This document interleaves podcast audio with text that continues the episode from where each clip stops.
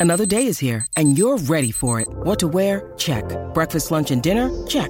Planning for what's next and how to save for it? That's where Bank of America can help. For your financial to-dos, Bank of America has experts ready to help get you closer to your goals. Get started at one of our local financial centers or 24-7 in our mobile banking app. Find a location near you at bankofamerica.com slash talk to us. What would you like the power to do? Mobile banking requires downloading the app and is only available for select devices. Message and data rates may apply. Bank of America and a member FDIC. That kid is back on the escalator again. Leave it alone. What? Comics, What are you? I'm Batman. TV and movies, wrestling, And music. We are just a podcast about things you actually care about, hosted by a couple of guys who actually care about those things too. What? Did we just become best friends? Yep. Maybe a little too much. Yes, that's awesome. The talented one, Chris Machete, That no talent ass clown became famous. and Brenton. You know, that guy from your other favorite podcast. I liked it. I was good at it. So grab onto the handrail and don't let go. Get ready. There's a little boy caught the escalator. This is the Kids on the Escalator podcast. Woo! Here's CM and BD. It Looks like we are going to go live to the world. Mr. Machete, how you doing over there? I'm doing all right? awesome. Yeah, I'm doing rocking? great. Having a We're in fantastic Kingston. day over there. What's going on over there? Not bad. Teaching a lot. You are. Snow's starting to melt, which is good. Got a blast of it a couple days ago, but let's get rid of that snow. Melt, melt, melt, melt. That's what We I'm chanting snow- from my bedroom window, We looking outside, going once. melt. We get, we get snow like you know we had it for that 20 minutes the other day, That's it. and then That's all gone. you get. Now it's over. And now it's gone. Do you miss the snow? I, I, I mean, I, I miss that sort of like, uh, I miss that feeling of um, when it's awesome. You know, like when the when you when the snow's there and it's and it's uh It's fresh. get it's outside. It's just and the kids, you know, love it and everything. And uh, and, and I don't know. There's it's like a wonder that I when I grew up and used to go to Fisher's Hill there in Caesar uh, in Caesarea, right? Uh, Caesar. and Caesar. Um, and, Hail uh, Caesarea. And I and I remember just going there and being so like it was you just it was so easy to do. You just run up the street. You go, you know, it's like it, the parents never had to worry or anything. You just kind of went and did your thing, and uh, you just you know you gra- you put your GT Snow Racer on the back. You go up. You're gone for five hours. You come home. You eat your food and and whatever. So I I but here.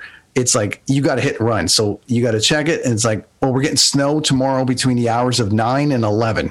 So Everybody's tobogganing. There's no hills and get up to the hill, and then you get up to the hill, and then it's like, all right, get it all out, and then you get home, and by the time you finish food, it's gone. At least down in the mainland where I live, but Right on.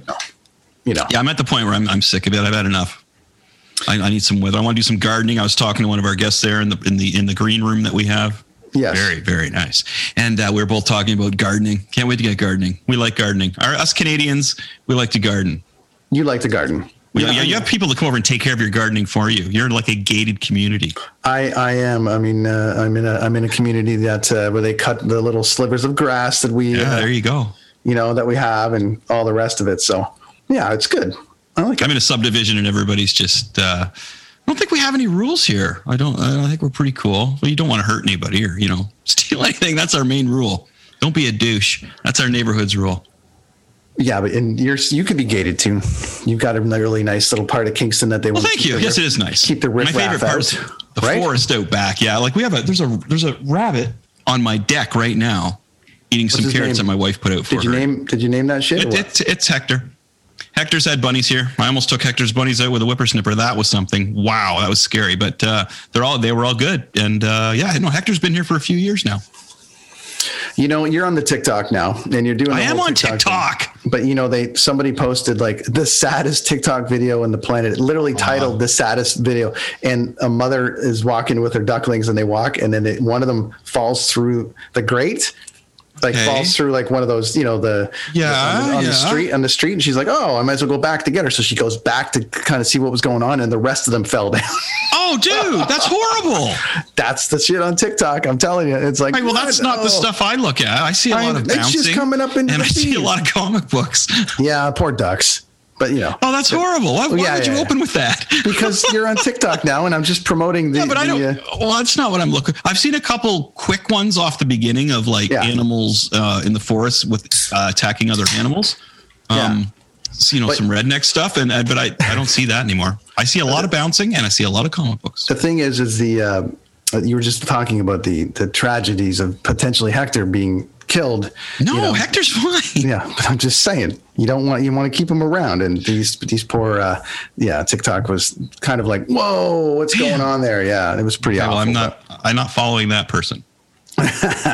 So today, But wait, uh, Today- there was another thing that I saw. Just just to keep going with with the what we're talking about the current events and stuff. I saw this thing where Britney Spears is apparently being held captive somewhere, and like this was on TikTok. This is what I saw on TikTok today. They got me, and this person had a picture of all these pictures of Britney, how she's being like tied with uh, those uh, not handcuffs, but those those tie things that you put people in. You know. sure. Have, have you seen that she- though? That, no, that whole I have Britney not, but I- conspiracy, where, apparently she's like being held by somebody, and I all her new tweets and all her new Zoom things are. Well, this is the Zoom thing I saw. I'd rather see that though than like you know Ducks falling down a grate. It's ducks falling down drains to their death. Where the hell's Spider Man when you need see the Britney bastard? Spears tied up against her will. Uh, No, but you don't see it. It's just hints about it it. just hints about it. Yeah, you know what? I stay off. What, what, one sec. One sec. What's up? Corey Clark. Remember Hey, Corey, Corey Clark? Clark. What's Of up, course. buddy? Still living in Blast Rock, maybe. Hmm? Blast Rock, Blast Rock. beautiful Blast Rock. Everybody. Okay, so I had to tell you that Britney Sport, Britney Spears story because that, that was that was the, my TikTok impression of the day. Everyone's back on the It Britney train. You know that? It was wild. It was just kind of like, really? Is this is this something? Okay. Yeah, everyone's back on the Britney train because, um, you know, with what's going on in the world right now, everyone's like, you know, they didn't treat her very nice. And so Oh. now everyone's coming out going, I'm sorry for the way we treated you. We're, so, we're Really? sorry that you had to shave your head and smash cars because we're so evil. And so now everyone's on the Britney train. So it's kind of funny to Okay, watch this whole thing. That You're going to see a lot more of it. Cue the comeback tour when people are allowed to go to concerts again in 2025. Uh, and then It'll be huge. it'll be huge. It'll be, it'll be her and the Spice Girls like going out and doing a do, double uh, double entendre. Mugs right there. Kids on the Escalator. It is the Kids on the? Escalator podcast. Uh, it is Wednesday night tonight. We just uh, Yeah. Our guests, our guests are in high demand. The guests that we have are in high demand uh, this week, and so we move things around uh, to get them. And we are going to talk about Schwa City, where Chris and I you know, tried to break through and do the thing. But the two guys that are coming on with us today were very much a part of that scene back then. So I guess we should bring them in. Some It's like some the essence of good times, rad dudes, where it all good times, began. rad dudes, some where swell it all chaps, began. some some swell chaps. So Yeah, so let's bring in our friends. let's bring in our, our, our friends here. Uh, we got yeah, the Bones, there's there's Mr. Chris Boneless Hill. Chris Boneless Hill. But I'm just going to call you Boneless. Just how it goes. Mm-hmm. Say hello to the universe, my friend. Hello, everybody. How are you doing? That's Good Chris. to That's see the some uh, familiar faces after uh, being pulled up for a year, eh? Oh, I know. I'm starting to go nuts. We were just talking about how the snow. I just no more snow. There's Gary Begner. I can kind of see him. There's There he is. There we go. Let's give me some light there. Fucking there we go. Beautiful. Okay, we're all I- here. uh, good. Gents? Good. How's everybody else? Well, we're good. We're uh, we're talking Schwa City. We're talking uh, hanging out, and uh, just haven't seen anybody forever. Gary, the last time I saw you was Yeah. London, Ontario. I think I was there with Heart or Pearl Jam. Well, no, it would have been Heart because Chris came to Pearl Jam there. Yeah, but it was Heart Gary- and uh, Joan Jett. Joan Heart and Joan Jett. Gary, uh, who is frozen. For uh, I got there for for Heart. you got there for Oh, Heart. nice. Yeah, I got there for Heart. We we met for lunch in the afternoon, That's right. And then uh, had something going on, and I came back for Heart, and then uh, you came through with Pearl Jam, but I was in Hawaii, I think. Nice. Well, there's a good trade off. I'd rather go to Hawaii and see Pearl Jam. No offense, Pearl Jam. Coincidentally- I would take that trip any day. Coincidentally, Gary met our our sometimes co-host Mike Mikey P there. Mike Pongratz was there at that time. Oh, That's cool. right. Right I on. actually have a picture of him and Gary and us together. So that was an interesting uh, time. Uh, okay, man, there's some history going on here. Chris and I being the new guys to this thing uh, as far as the scene between Chris, Yeah. Boneless, and uh, Gary. But man, oh man, oh man, we're, we wanted to dive into the Oshawa music scene a bit and ta- talk about sort of coming through that time. Chris and I really didn't get in, didn't really into that scene until around '94. But you Right. guys were well, well ahead of that for uh, and and bands and all the rest of it. So, uh, so much to talk about. Uh, but first, why don't you guys introduce yourselves? Who the hell are you? Hell's going on here, Gary? Go ahead. Uh, I'm Gary Begner. How are you? Um, I I am the singer and guitar player for a current band called Elephant in London, Ontario. Originally from Oshawa, Ontario. Uh, was in a band called Leftovers when I was quite younger, playing heavy metal. Good times. Uh, went on to another band called uh, One Word, uh, which was just me getting drunk a lot. Uh, followed up by Lame, and I also did a stint uh, with my friends in Trigger Happy. So yeah, and now I live in London and living a good life. London, Ontario. Um, Yeah. yeah, I lived right near there, Gary. I got all I got so many toys from the White Oaks Mall when I was a kid, Gary. Yeah, yep, yep, yep. Is There's still nowhere to buy toys now. in- Is there still- except for yeah. That's too bad. except, Man, I- except and for a huge fan of Lame when I first moved to the area there, man. I was a big fan of Lame. I was I, if we were going to pick bands that I that I thought, and I think the only reason that Lame isn't as big as I would have wanted them to be is probably by your choice, my friend. Um, Lame is one of the bands that I would have picked from the scene that I was in that should have or would have or could have been like mainstays. You know what I mean? Um, you wrote some great tunes, Gary. You probably you still you. do. Oh, sorry, you took a break for a while. Um, Yeah. But the, the stuff in Lame was really influential on uh, on me first coming to the area, and I, I really I was a big fan, big fan. Cool. Thank you. No problem, brother. Yeah, yeah. Boneless. It was Yeah. uh, it was interesting. I couldn't agree more. Uh, I mean, uh, Lame were one of those bands when uh, when I was just coming up. They were uh, a force in Oshawa, and uh, I mean, getting to play with those guys the few times that we did was a huge thing. And it was actually one of your shows, Gary, that uh, really kind of focused me on punk rock. Uh, I don't know if you remember. It was like. Uh, Loser Palooza, I think it was called, or something. It was at the Eclipse, and you guys played with the Voodoo Glow Skulls. And Nice. It was an afternoon show, and uh, you guys played right before Voodoo Glow Skulls. And I remember just like you guys absolutely killed it. And then like we were like, who is this band that's going on after Lame? And like Voodoo Glow Skulls got up there with horns and fucking just Yeah. blazing speed and like put on a hell of a show too. And uh, that moment actually was the reason that like I was like, fuck, I'm gonna be in a punk band for the rest of Yeah. my life now. Yeah, they were Like they were literally because of that show. Yeah, they were awesome. That And where was were they from? show. Where were the Voodoo uh, Glow Skulls from? I think they're from California somewhere. Yeah. Oh wow! Yeah. So that was that was a that was a pretty cool show. That was a fairly big show. Yeah. What year was that? Do you guys remember? Uh, probably like 96, 97, possibly. No, it'd have to be 95, 96, I think. Yeah, I would. I, yeah, I was gonna say 94 or 95. So I would say Okay. 95. Yeah. Because I, I feel like I was aware of that one as well. I think I have so poster many somewhere around. goddamn shows at that time. There was so many shows. It, well, it, was, it was craziness, right? Because because um, the Canadian independent music uh, scene was really it was really good at that time too.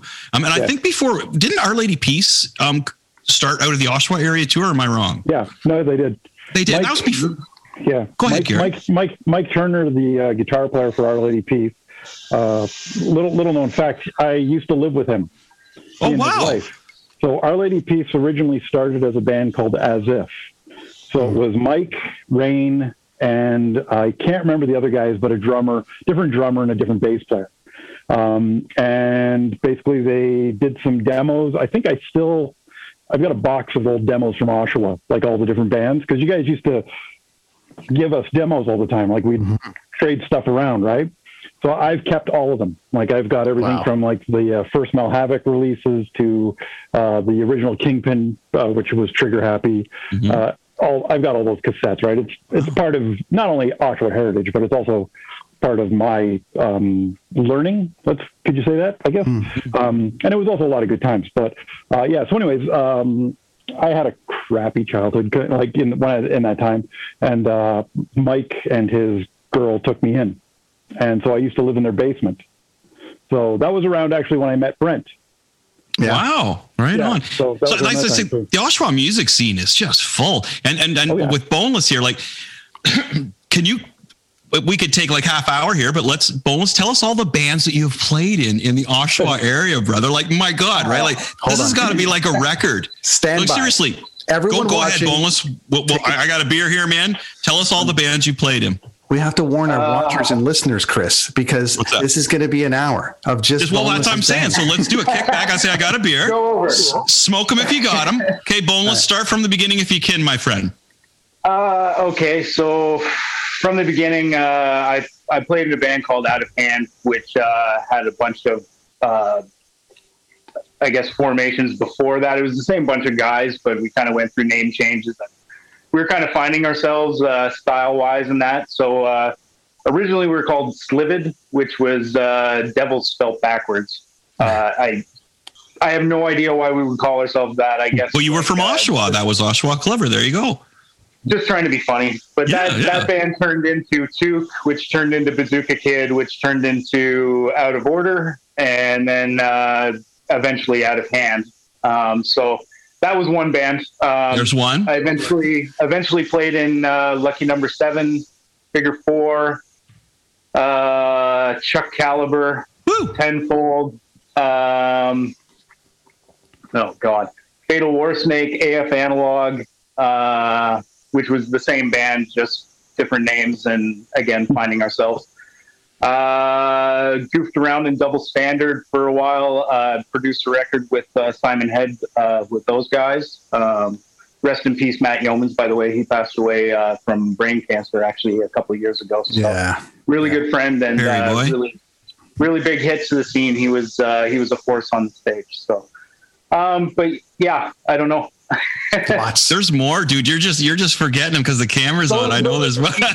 Yeah, kind of like uh, that might be the some of the Oshawa bands. I've also played in a band called End Program. Uh, I played in the Feds from Lindsay uh, for the reunion stuff. Uh, I currently play uh, drums for Random Killing as their touring drummer. Uh, I play guitar in Hotel Murder. Uh, oh yeah, Punch Drunk from Oshawa. I played guitar in that band. Um, and Lumberg from Ajax, Oshawa area. I play drums in that band. So, um, I mean, Boneless? probably more. Dude, somebody just somebody just gave you shit for for for for forgetting End Program, but you threw it in there. But just to let you know. Oh, you said Oshawa, right? No, no, you're from Oshawa. You can say any band you played in, man. You're from you are you are Oshawa's music scene, man. Like, no, but somebody just gave you shit online about not mentioning Pro. I just thought I'd mention that. Yeah, I'm, pro- I'm probably best known for End Program and Out of Hand, Chuck Caliber, and I guess now uh-huh. Random Killing. So Right on, brother. Well, Gary- that was on Gary's- Twitch too. That was on our that was on our Twitch page. That was on our Twitch segment there that somebody said that for. That was good. Right on. well, I'm sorry. I was I was getting to that. This No, he Gary- was, yeah, and he- Gary's turn. Gary, you it's probably said it when they were typing it, right? Like, Gary, it's your turn to talk that? venues. I want to hear venues. Oh, venues in here all of Oshawa. them. So, Boneless listed all these bands he played in, but I want to Yeah. know what venues Gary's played in. And when did you leave? Um, Sorry, what year did you come to London? Uh, 97, I think it was 97. Uh, 97. Al, Al, Ali, Ali um, basically told me this this evening, 97. So the album, Lame album came out. We toured. We went across Canada. Um, did the Music West thing, which was, you know, that was all good stuff. Everything was going great. Um, I just came home and was just, just depressed as fuck. Um, But you want You want your band. Like your music won the ninety seven seven contest. yeah, the um, best new artist. So Dude, that was before, huge back in the day, man. Yeah. Like that was that, was was, massive. especially for for being in from from the circle that I like to to call our circle in Oshawa, our scene, man. Yeah. For that, we were all really proud of that, dude. That was awesome, man. Like kudos Yeah, for that. That that was amazing. Thanks. Yeah, we got it the the year before was uh, Rainbow Butt Monkeys, which Yes. became Finger Eleven. Yeah, we were- buddy. Yeah, yeah. Yeah. We- and before we that was Glue Leg, right? Or no, Glue Leg right. was 102. Well, yeah, yeah, yeah. 102. Sorry, sorry. And then we we got the I think we were third or fourth on Q107 that year as well. So different genre, right? Like, but we just thought for shits and giggles we'd put it in, and uh, yeah. And that was like a rock station 97.7 too, and you took it over. I think it was your Yeah. live show too that did that as well, because you guys were great live. Great Oh, live thanks. band. Yeah. so, ven- uh, venues in Oshawa, Gary, give us a Oh, list. sorry. Yes. Let me hear the venues in Oshawa. I don't like, dude. I, I, I couldn't tell you. Like, we played uh, any place that had a stage that would let us in. Like, uh, I uh, we did the we only played the dungeon once because it was I think fledgling when we came home from tour. Mm. That was that was the infamous uh, brawl on stage show. Um, we, Tell us about we- that. Let's we'll hear get about back that. to that. Oh no, wait, I want to hear about that. Yeah, it was it was crazy. We uh, we just we had been on tour. We just we just got back from like Canada, like to, doing the west. Like we drove right across Canada and all that stuff. Uh, came home. We were pretty burnt, uh, but we basically we pulled the van in behind the crack house, and uh, I can't remember who it was, uh, but they they basically came up to us and said like, "Oh hey, you know, you guys just got home," and we were like seriously dirty and just tired, like you know, road dogs kind of deal. And they're like, you know, one of the bands canceled uh, over at the dungeon. Would you guys want to come out and play it? So we were like, yeah, fuck yeah, let's do it. So we hadn't even unpacked the van yet. So we just drove the van over to the dungeon and loaded all our gear in. And uh, we got on stage. Uh, the band before us played. I can't remember who it was. And uh, anyways, so we're kind of setting up our gear and like we're looking and the band that was on before us, all their gear was on stage. They weren't, they didn't move it. They just left all their gear on stage. they all went into the back room to drink beer or, or, whatever they were doing back there. But they had all their friends and all that stuff. So I'm, I'm kind of like, we're kind of like just, you know, doing the whole like, you know, we just finished coming off this road thing where basically we were treated well. Like, you know, like it's time to go on stage. The other band's gear is gone. Like, set up your gear. Like, here we go. And, and these guys left all their gear there. And so we're like, um, okay. And, and we're getting the whole, like, you know, they just asked us to play as a favor kind of deal. We're not getting paid. And they're like, right away, it's like, you have five minutes, five minutes to get on. And meanwhile, this gear's all here, right? So we're like, fuck. So we start doing this stuff anyways. So I just set up my amp on stage, like beside this kid's Marshall or whatever. And, and I even said on the mic, I think at the time, like, does anybody know whose stuff this is? Like, cause we want to play. And nobody, nobody. So we start playing. Well, fuck, two songs in, the kid comes up on stage with his girlfriend while I'm playing and grabs his, his amp. Like, and I'm just like, I'm just like, I'm, what the hell's going on here? So that's on my side of the stage. It, it was like so annoying. So I got to the point where I just said, hold up, you know, you know, I just told the guys like, hold on, hold on a second, guys. We got some rock stars here. We, you know, they couldn't get their gear off when they were supposed to, so they want to do it while we're playing. So I guess this is our stage show. And the kids like the kids like you know yapping off to me, and I'm like, okay, whatever. Uh, so anyways, I'm like, just get your shit off before I throw it off. So they they move their gear. So we start playing. Well, we kick into the song. The next song, the bass player for the band on the other side is continually because you had to walk across the stage to get to the back, like to the green room, I guess they were calling it. Mm-hmm. So the bass player is continually walking across in front of Jeff while he's playing, like during songs, like just mm-hmm. walking back and forth, back and forth. So Jeff finally just gets pissed off and says, one more time, like he's like, we're trying to play. We, we're, we're always like, we're nice people. So we, we try to do everything politely. It's like, you know, hey, can you guys, you know, not, we're trying to play. We didn't do this to you, you know, have some respect kind of deal. It's just common courtesy. So we start playing and Jeff basically asks the kid not to do it and just says one more time and that's it, we're done kind of deal. And we're playing, we're playing in mid song, and all of a sudden I hear this giant go go go go go go, and I look over and Jeff is basically sitting on top of this kid, punching him in the face. the kid, kid's on the ground, and and this is on stage, and Jeff's just hitting this kid. Then the kid's girlfriend comes up, tries to kick Jeff. Thornton's with us because he's a he's our buddy. You know, he basically grabs the girl, kind of like you know looks at her and just says, "Don't. You mm-hmm. don't want this." And it was like all mayhem breaks loose, right? And then we finish. We're finished. We're pissed off, and we just pack up our gear and it was done. But yeah, that was uh, the the brawl at the at the dungeon where basically. Man. We just wanted to play. We, we we didn't even want the show. We were just doing it to help out. Yeah, we just, just got treated like crap, and that was part of the reason for like whatever happened with Lame. Like, um, after the touring and everything, like you know, we did the the, the hits the hits FM thing, and you know, we had uh, like the Vespa guys behind us, like Pete and Harry from Harem Scarem taking care of us. And, you know, we had like stupid sponsorships. Like we never thought any of this stuff would come through for us, but we had like, you know, the Vans thing and all these other little things that were going really cool. And we're like, this is amazing. And then we get home and we just get shit on everywhere we go because we sold out. Oh, and I'm yeah. kind of like, I, you know, and it's like people that are supposed to be your friends, right? Like, you know, it used to be weird. We'd have people show up at, and if you, if you know Oshawa, Lore, 21 King Street, was the headquarters. So we we lived above Grand Central Station. I don't know if it's still there. I uh, I've like when I've been home, I, I, it looks like it's closed. But anyways, there's apartments above there, and we used to have all those apartments up there. So our rehearsal space was there, and we all lived in, in those apartments. Um, so yeah, it was just it was just weird. So yeah, we we would come home, or, or there'd be a um, people kind of got the gist of when the sponsorship box would show up. So Vans would send us sneakers and t-shirts and hoodies and all kinds of swag, right? That we're supposed to wear or give out on the road, which we would do. We'd, anyways, well, people would show up on these days. People that we didn't even see normally Right. would just show up at, at the, the condo, like at sorry, at the apartments, just on these magical days when the case would show up, right? So it, it just got it just got really weird, right? And then we were dicks because we weren't giving stuff away. Like when we first got it, we were just giving it out, and then we find out like, oh well, when you guys go on the road, you know, it'd be really good if you could give out, you know, toques, give out stickers, give out shirts. So that's what we used to do. And same with Limited when they gave us our stuff. It was like they gave us a snowboard that we we had to take on the road with us and put up behind our merch thing, and kids would fill out the mailing list. Because back then it was an email, or it was just the beginning of email, I guess. Sure. So we Well, mailing got- list. So I remember mailing list days, buddy. Yeah. yeah.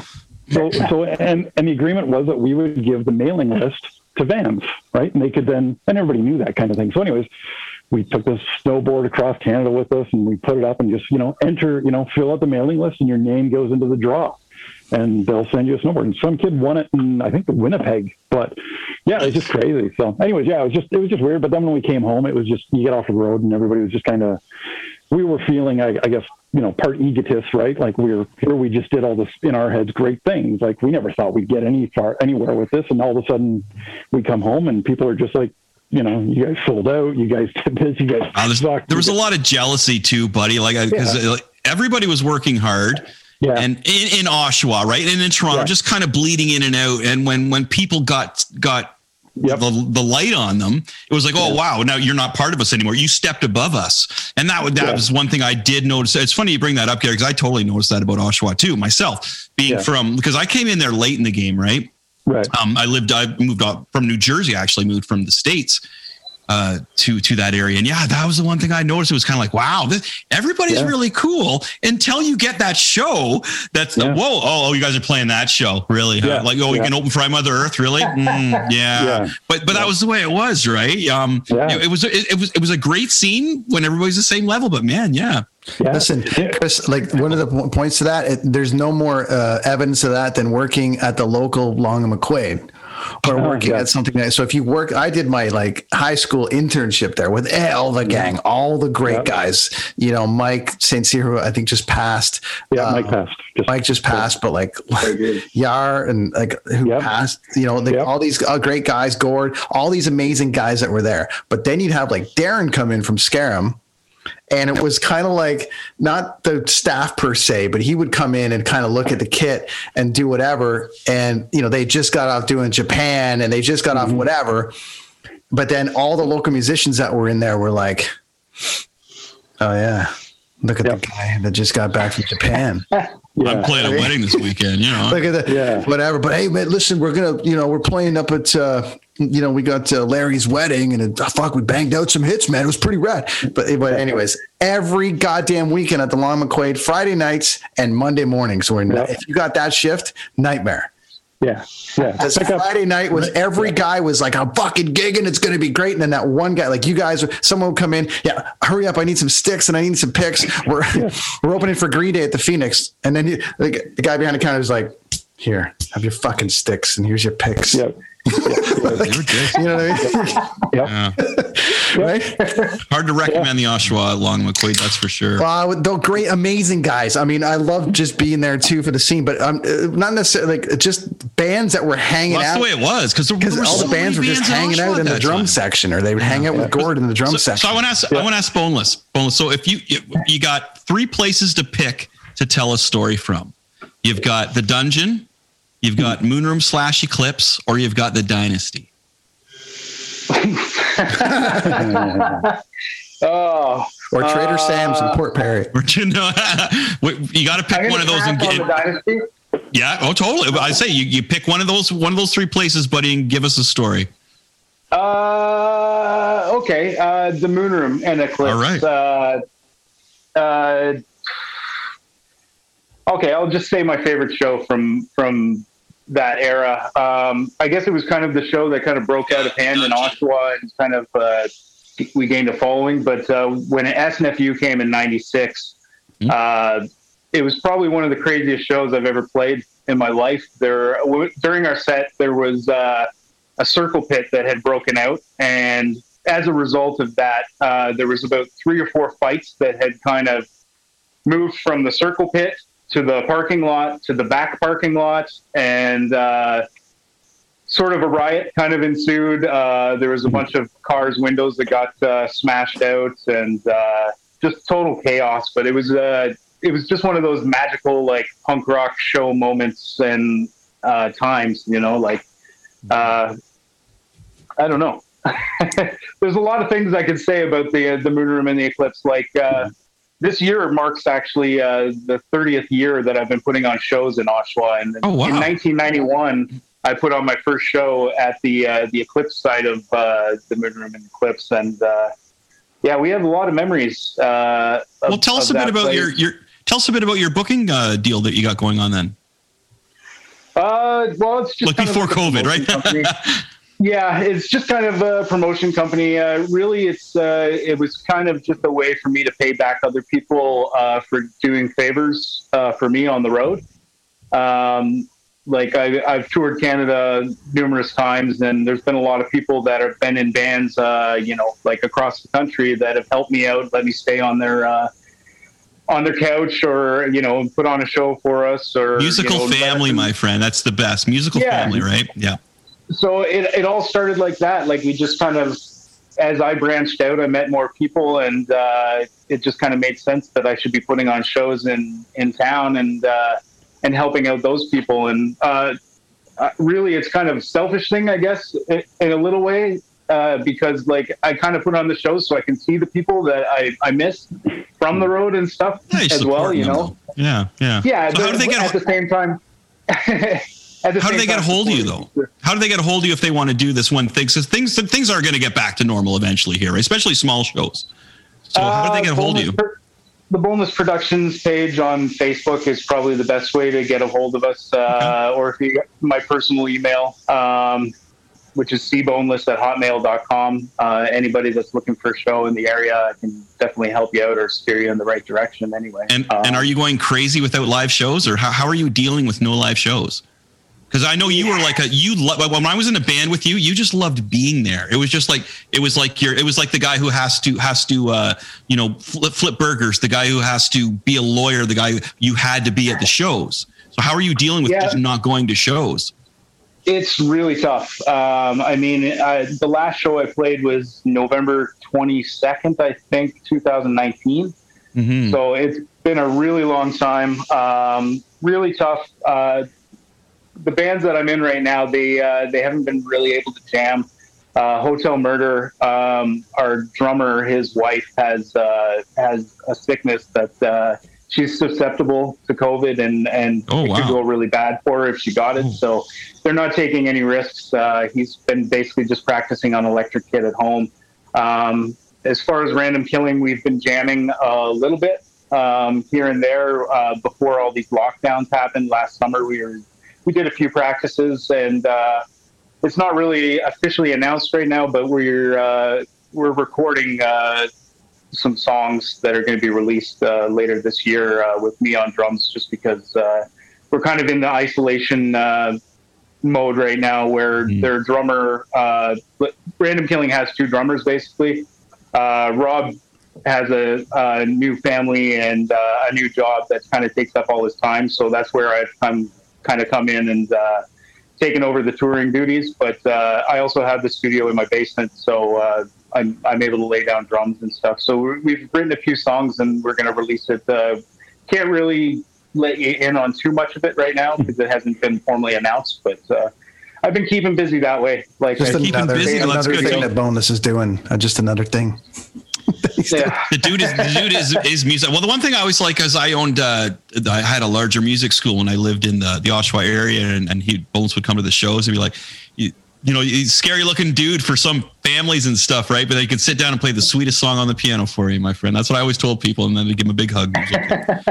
Gary, um, yeah.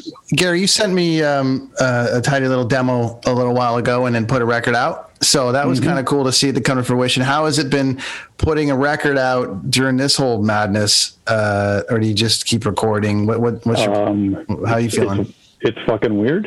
Um, it, it's good. It's good. Like you know, we we were kind of kind of lucky. Uh, we put out the demo version first, uh, and that got put out on a compilation out here called Reel to Reel Records. Um, and it was just a again just a digital thing. Uh, and then uh, Al and Doug started up Curse Blessings, uh, their record label, uh, and they uh, right away asked us to put something out. Uh, asked if I, I could have like four or five songs done for them.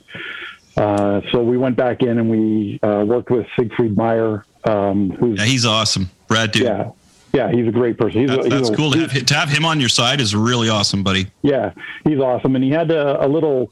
Uh, uh, it was called the Catbox Studios out Yeah. of Toronto. So he's got he's got the big studio. So he works with like a face to face. Like bands come from all over to go to this this fantastic place. He's known for Kittie, right? Like he's known for doing yeah, Kittie stuff. Yeah, yeah, yeah, yeah. He did the Kittie stuff. Uh, he's just he's a sweet person. He's actually he's a great guy. I'm an online friend, and I chat with him occasionally, and he just seems like a really genuine, Oh. awesome dude. in in person, he's beyond what he is online. So he's, Wow, that's he's a awesome, great guy. buddy. He's, he's that guy that you go in the studio with, and everybody's just at ease. There's no tension, and if you Mm-hmm. screw up, it's like, yeah, let's do it again or whatever. He he just has a it's way of- fun, right? Like Yeah, music and recording exactly. should be fun, and if you have somebody like that behind the board, man, that makes it that makes it great. Yeah, awesome. Yeah. No, he seems like a great So- guy, man. Yeah. So Sig basically brought us. We we went with Siggy out to the Catbox. Um, we did first the compilation album they put out, where the the proceeds went to uh, the animal rescue. I think it was. Hmm. Uh, uh, so we, we I wrote a song like I think a week before we went into the studio, which the guys really despised because I always do that to them. Um, and then uh, and then they really liked it. So then right away it was like we want like five songs or four songs or whatever for this EP. So we did that, and uh, it's been good. It's been positive for us. They just signed uh, a, a digital distribution deal, so uh, with a place called Believe, and Believe basically uh, gets you into Spotify playlists. Like, whereas like a schmo like me who just wants to write songs and maybe focus on other dumb stuff like collecting guitars and shit. And Uh, buying Vancouver shirts. Yeah, well, getting rid of Vancouver. I've, yeah. Oh, we're gonna uh, we're gonna discuss Yeah, yeah, that. I- I- Nerds on yeah, Ice is coming, Gary. Yeah, Chris, We got Chris- Toronto, we got Vancouver here, right? We're at both sides. We got me and Boneless in Toronto, and we got you and Brent in Vancouver. Oh, Yeah, the but- Nerds on Ice discussion is coming, my friend. Yeah. Sorry, yeah, so Brent- continue. Brent, Brent, Brent's still a TO guy, though. Well, he, We, he, we've, he- we've, we've had that switches. He better discussion. I got a one and two. I got a one and two, but well, Yeah, I'm here. exactly. Yeah. we will do the Nerds on Ice. Sorry, so continue about the new band, buddy. Here, Yeah. Continue. So anyway, so with Elephant, we uh, put out the Crumble EP. Believe basically just did the distribution. So uh, it basically what they do is they get you into um, basically a, wider audience. Whereas like if if I put something on Spotify or Bandcamp, I just have to hope that somebody hears it and Right. and picks it up because I can spam everybody every day on Instagram and Facebook and all that shit, but it doesn't matter. Like, because it just my friends get sick of it, right? Like, so these guys basically pick it up and they shop it for you, just like a label would. Um, but it's more just to get you into playlists uh, around the world. So That's smart. Um, yeah, that that part's been really cool. They did, that's uh, March 26th is the relaunch date for it. Um, Crumble's been doing well. Like it's you know we're we're getting plays, we're getting good reviews off of it. Um, we've played a couple shows. We played shows even. We played the last one of the last Call the Office shows. That's a legendary bar here in Yeah, oh, London. dude, yeah, yeah. London, call the Um, office. That's when you. yeah. If you're a musician and you hear London, you think call the office. You Call do, the man. Office, yeah, You do. yeah, It's been there exactly. Forever. You do. Yeah. So we played one of the last shows there, and then we played. Uh, our first show was probably like a month before that, w- which uh, we played. And uh, right now we're still rehearsing, minus like the lockdowns, but we have a rehearsal studio that we uh, are able to just get into it. Like the four of us get in there and basically get together once in a while, just kind of keep our sanity. Um, Right, and, right. So, uh, so I was going to say, um, so Lame had such a distinct sound, and, and your vocal hooks were so distinct in Lame. How is this compared to your new band? Uh, I what's? Somebody basically just summed it up. I think it, it could have been Doug uh, or Al, but it basically just said it's it's Gary Begner. It's like you know, it's it's it's what I do. It's my tone. It's like it's my So voice. it's still got that, that. It's still got that lame vibe. Then. yeah, my I've always had the same uh, the same rules for songwriting, so I don't Right. want to like. So my early days with like the guys in Leftovers, we were trying to be technical and like in the early days, we are trying to be technical Yeah. and stuff. Um, so I I didn't want that. Um, I just always like being straight ahead, uh, write the hook, like find the hook, and basically make it fun, easy to play. Leave And the math out of it, right? No math involved Yeah. in this. Let's just play. Yeah. Exactly. So and that's what we do with with the elephant. It's more just uh, I just uh, kind of write and uh, basic. I'm not. I'm trying not to take things seriously. Like Nice. you know, lame lame was the time of being serious about it, like trying to have fun. But lame got like was was serious, and you know, it was a great learning experience. You know, at, at my age as well, I didn't expect to have uh, you know, anybody basically get back to me and say like, "Holy geez, like I dig this kind of thing." So, uh, a little funny part is that Elephant actually has its roots from the Oshawa area, which is kind of weird. Um, so the name Elephant has been around since I was in Lame. Um, I had two two band names. I always said that when I left, if I ever did anything else, uh, I was either going to start a band called Elephant, which was going to be like a thrash metal band, because I still love like my old school thrash. We all do, Uh, man. Or, Yeah. yeah, or uh, Bitterman. Um, Oh, so- Bitterman. Yeah, I remember that. I remember that. yeah, I remember that. Yeah, because Two Count was all about let's change our last names, like the Ramones. We'd all be Bitterman, very Bitterman. I love it. Um, so we were going to do that. Anyways, so I, I started up. But anyways, I wasn't planning on playing. Um, but I don't. Do you guys remember the band Twinfold out of Pickering Ajax? That I know the name. I can't remember if I saw them though. I, They, not they were they were a big thing. Like they they kind of had a limp biscuity kind of feel to them, but they were heavy. Um, anyway, so their bass player um, Matt Lunnan uh, lives out in London now, and uh, the old leftovers drummer Roy was in town playing, filling in on drums with some band, and he invited us out. And I hadn't really talked to Roy forever, so I said sure. I went down, and Matt's friends with him, and we introduced, like, met each other. Turned out we both liked hockey, started chatting, and one day he sends me a message saying like, "Hey, we should get together and jam." So I was like, "Okay." So went to his house, and we brought my guitar, and we. Who that? Who is that? The That's all. aliens, they are. boneless. what are you doing, boneless? That's a picture plain boneless. crazy. Um, yeah. So, anyways, uh, yeah, we we ended up connecting and we started Elephant together. Uh, so the first two songs on Elephant, uh, Shingles and Moral Dilemma, uh, Matt and I wrote together, and then um, in all true fashion, uh, our old drummer um, and Matt basically uh, just didn't get along. So um, Ah. I was I was on a trip. I think I was in Portugal and uh, I came back. I hadn't been online much, and I came back, and my Facebook messaging feed was just insane with just back and forth, back and forth, back and forth, and then it just finally got. I'm like, "What's happening?" And it's like, "I'm out. I can't deal with this shit." So I was like, "Okay." So Matt left, and then uh, I tried to go on with the other guys, but then the whole dichotomy changed. So it was like this weird kind of thing. So I just was like, "Yeah, I can't." I can't work like this. Like, you know, this isn't fun. This is like you go in the rehearsal space and it's just tension. Um, so uh, Yeah. another guy that uh, uh, Boneless knows, Gus Sneed from All But Six, because he's the guy. Because Boneless and I were supposed to play a show at the Richmond in, in London just before COVID hit. Like it was basically one of those things that we were supposed to play and we were waiting. Like it was like, you know, is it going to happen? Isn't it? Is it going to happen? And that was like the night before. It was like I get the email, yeah, this isn't happening. But yeah, so Gus, uh, who plays in a uh, who plays in Elephant now, has a band called All But Six, and I chatted with him a few times, and he's like, "Hey, I know a bass player," because I'd been trying to find guys, but i've been in London for so long, but I never really got into the scene.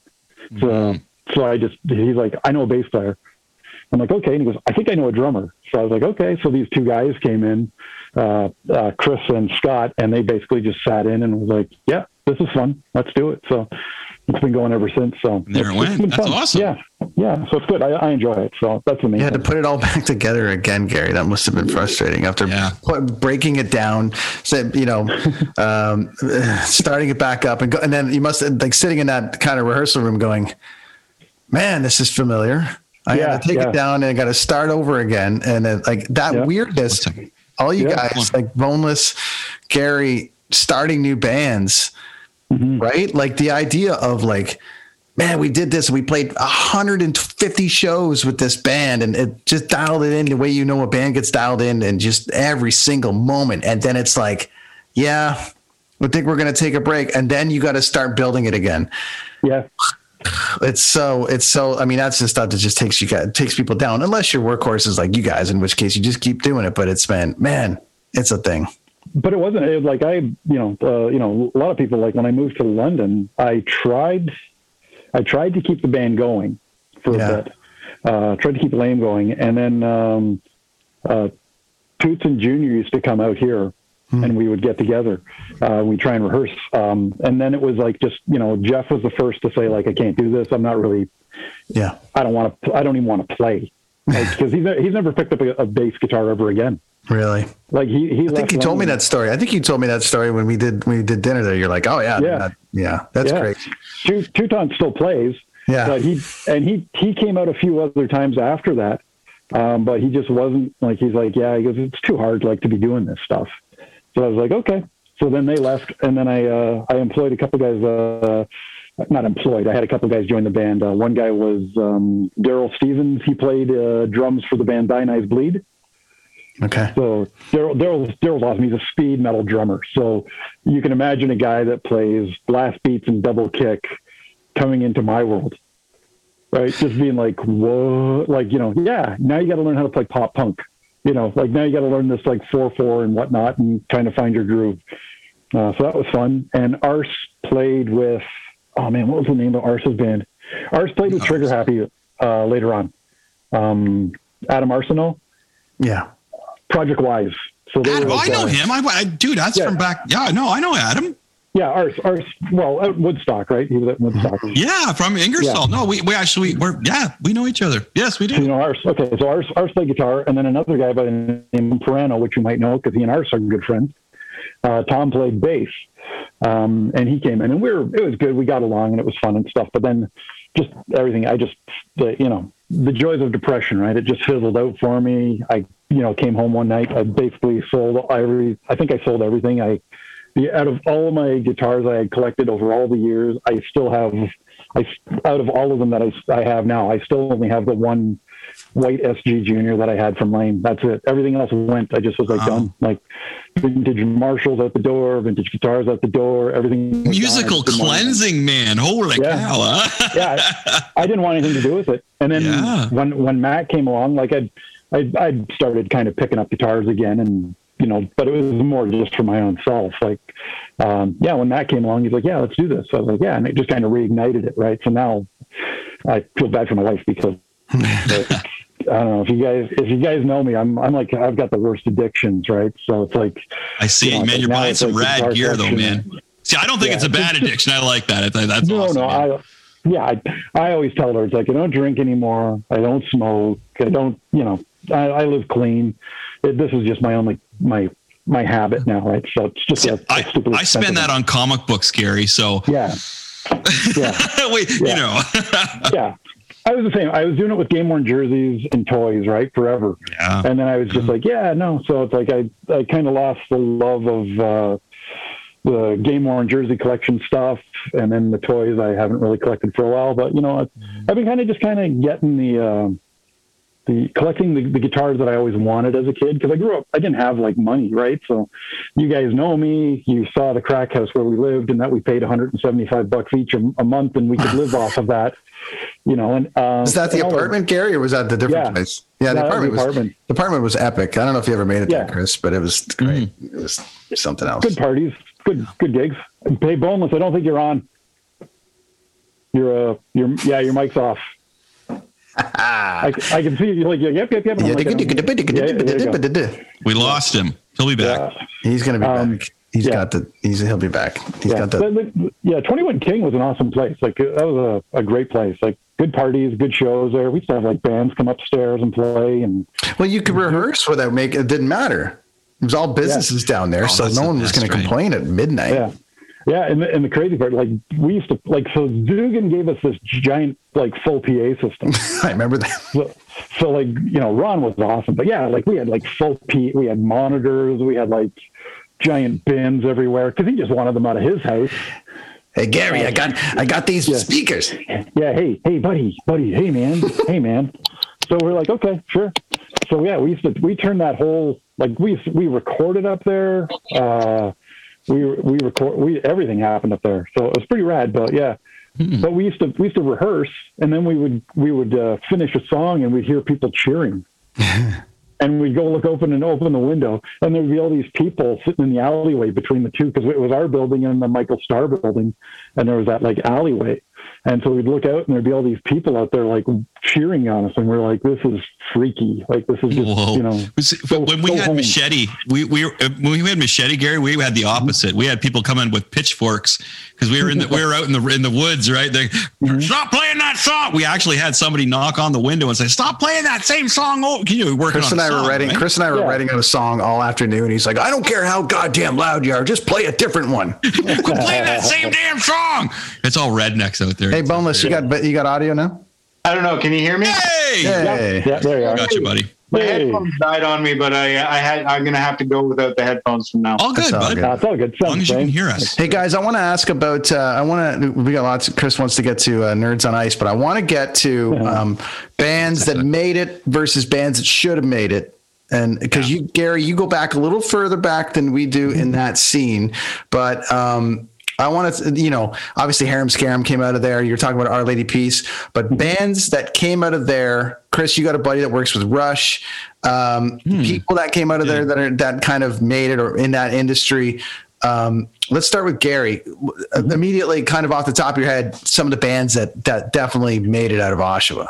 Well, I was like, well, like I can, I, I can only go by the, like my friends, right? So, uh, like Harem Scarem with like Pete and you know um, Harry and Darren and and their original bass player Mike Gionet.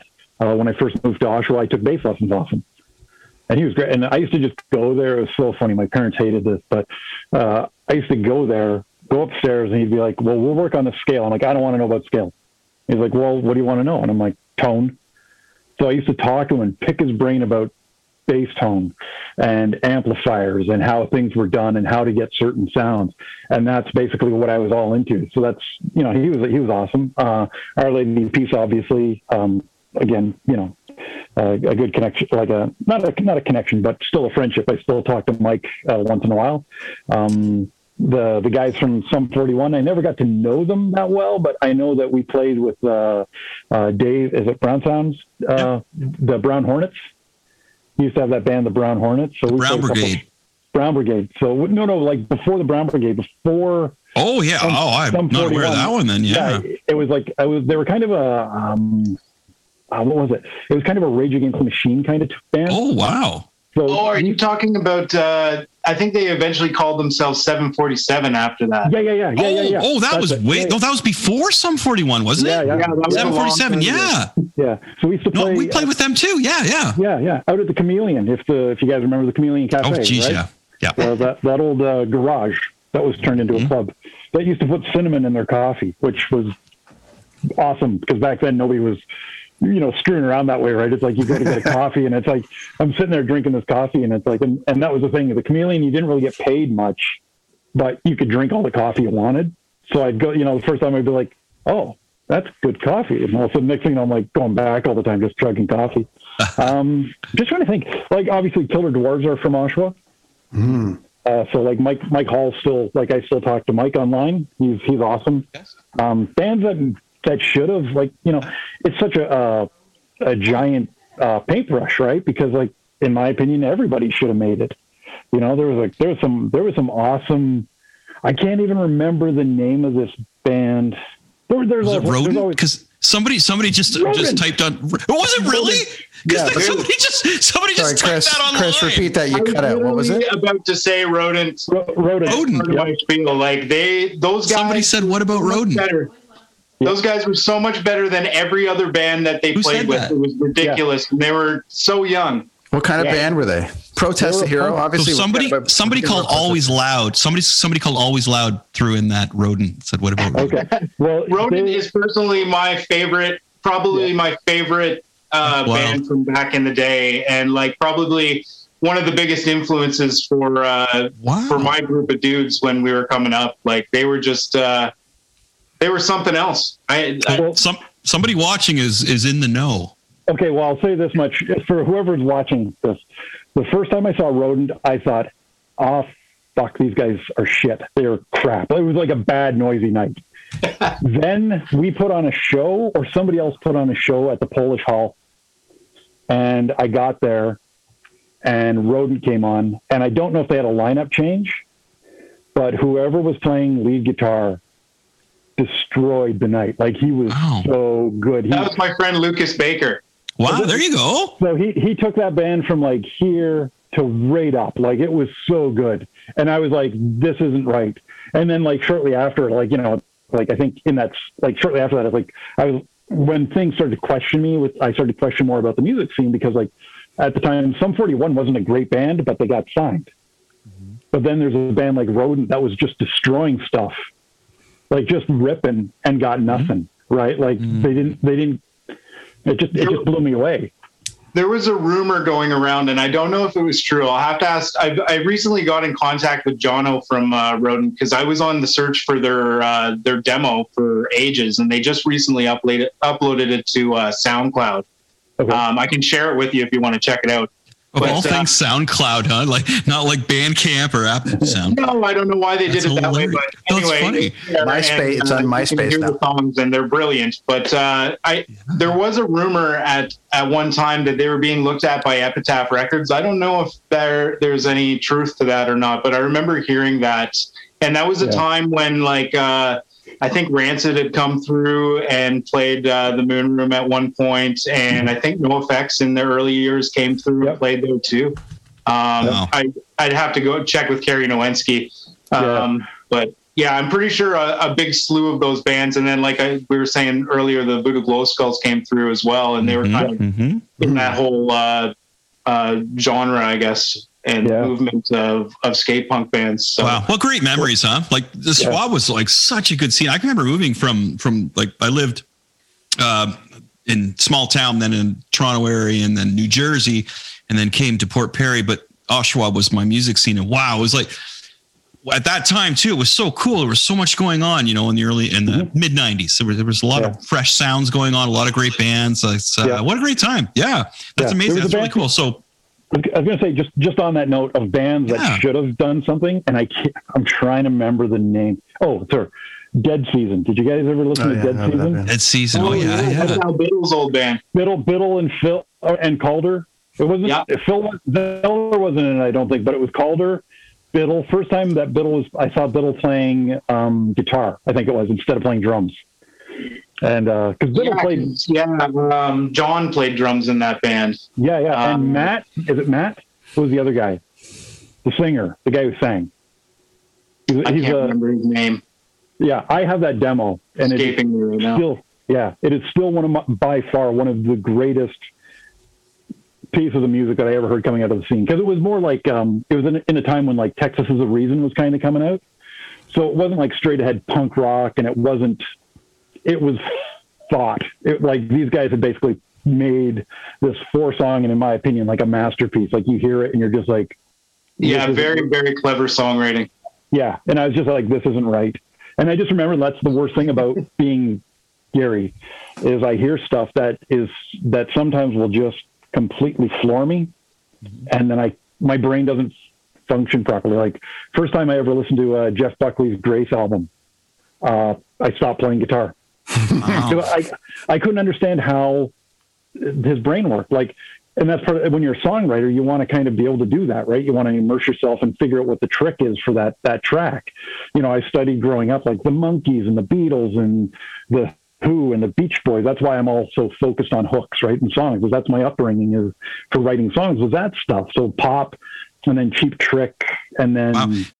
When you need mealtime inspiration, it's worth shopping Kroger, where you'll find over 30,000 mouthwatering choices that excite your inner foodie. And no matter what tasty choice you make, you'll enjoy our everyday low prices, plus extra ways to save, like digital coupons worth over $600 each week. You can also save up to $1 off per gallon at the pump with fuel points. More savings and more inspiring flavors make shopping Kroger worth it every time. Kroger, fresh for everyone. Fuel restrictions apply.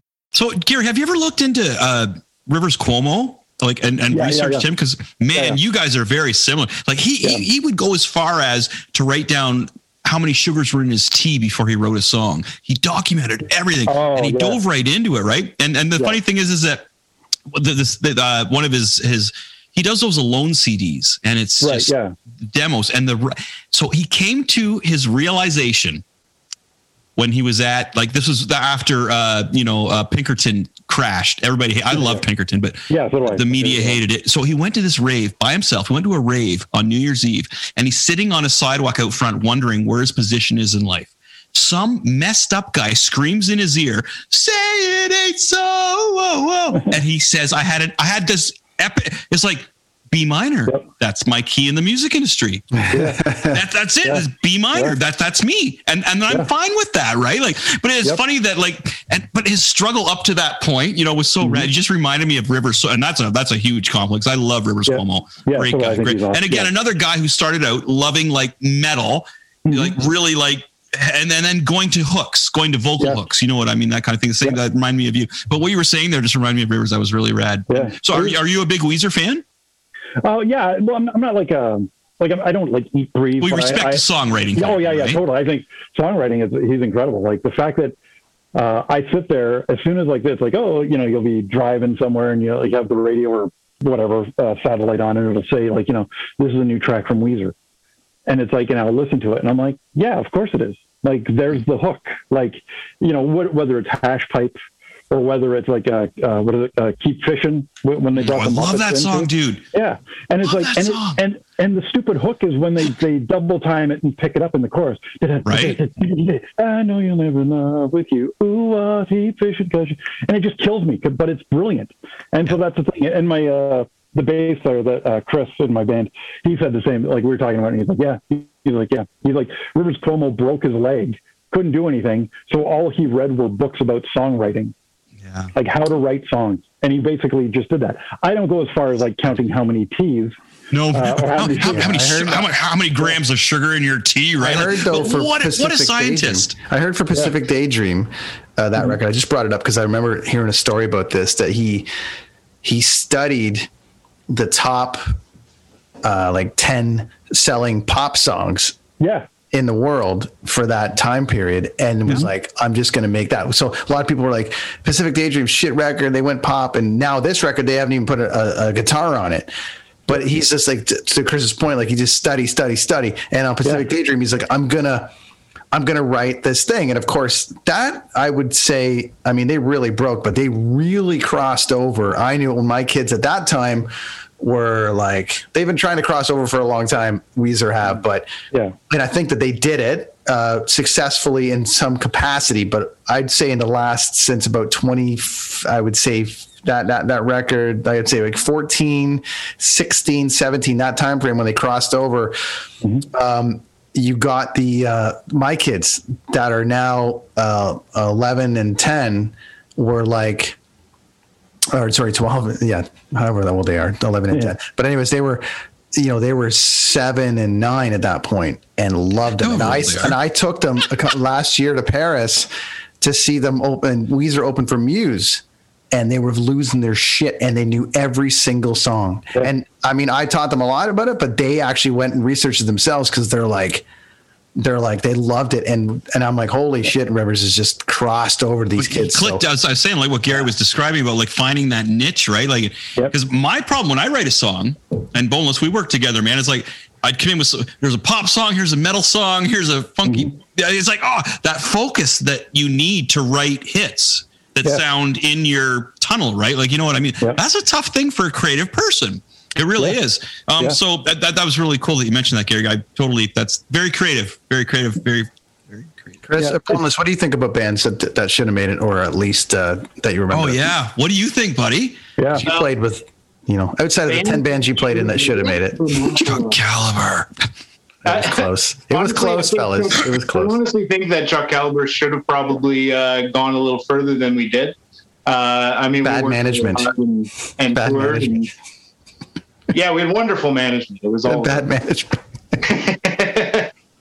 no, but um, I mean, there's so many bands that have come out of Oshawa that I've loved so much. It's like it, it's kind of like what Gary said. Like it's it's really hard to kind of just pin one. Um, Rodent yeah. was the first one that came to mind for me. Like they were just Rodent, yeah, they, they were outstanding.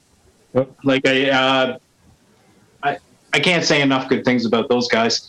Um, I mean, Lucky Number Seven. Uh, they they probably should have gone a little bit further as well. But I mean, all of these bands have kind of like. Uh, there's at least one member from all these bands that have kind of moved on and still like Chuck Coles from Lucky Number Seven is now in uh, Rules and The Creep Show and all these like great bands. And you know, there's uh, there's a few of us that have kind of uh, come from all those old bands and are, are still doing it. And uh, mm-hmm. I don't know. It's it's hard to say. Who, who was the uh, last one to make it? Uh, quote on quote. It was protest the last out of that group to to break through. Out of protest the, the hero yeah, like out of the late '90s, early 2000s, yeah, protest was probably the biggest one, I guess. That they, but I'm saying are they the last ones? Because I haven't heard much. Yeah, well, there's, the that Crown, there's that Crown Lancer from there now, aren't they? Yeah, there's Crown Lands. There's uh, Standstills, which is uh, yep, Lindsay. Okay. They're a really good band from Oshawa. Um, uh, yeah, I can't yeah. even think of. Well, it's, it's been so still lately, right? Because the COVID, it's tough. Yeah. But I, bands will come out swinging. So that's one thing I noticed about Oshawa. I've always had some really rad bands. I played a lot. Uh, we've all played a, a, crap load of shows in Oshawa. And the cool thing I liked is that there was there was well, it, it, sometimes a pain in the ass. There was a lot of bands on those shows. But there was always one band that was always like, wow, you know, these guys aren't, aren't going to go anywhere, but man, they're fucking good. Yeah. There's so many bands that were like that. And I think it's because of the scene. It was just wasn't much to do in Oshawa, man. Was, no. You know, especially if you're like an alternative kid or punk rock kid. Um, mm-hmm. I remember when I first saw it or first went to the Moon Room, and I think it was like, uh, was it dollar drafts they had going on or something, Brent? And we would line them up on the bar there, and they had that cage that you could mosh in. Remember the cage you could mosh in at the Moon Room? Man, like stuff. So I was just like, wow, this is great. You could like, I, you know, this isn't the sports bar. This isn't uh, whatever. And, and the way that Oshawa embraced the uh, the freaky people as I want to, I guess I could call them. It was really cool. I really like that. You know, being the new guy there, being from, yeah. out of town and stuff. You, you got there when they embraced the freaky people. I did, you, I did, Gary. Yeah, there. yeah. You weren't there when I used to get bottles thrown at me walking home from the clubs and stuff. No, because, uh, dude, I had the same thing when I was a Kiss fan as a yeah, kid. Man, like, yeah. the, you know, the, the the slurs and the this and that. Yeah, yeah. yeah.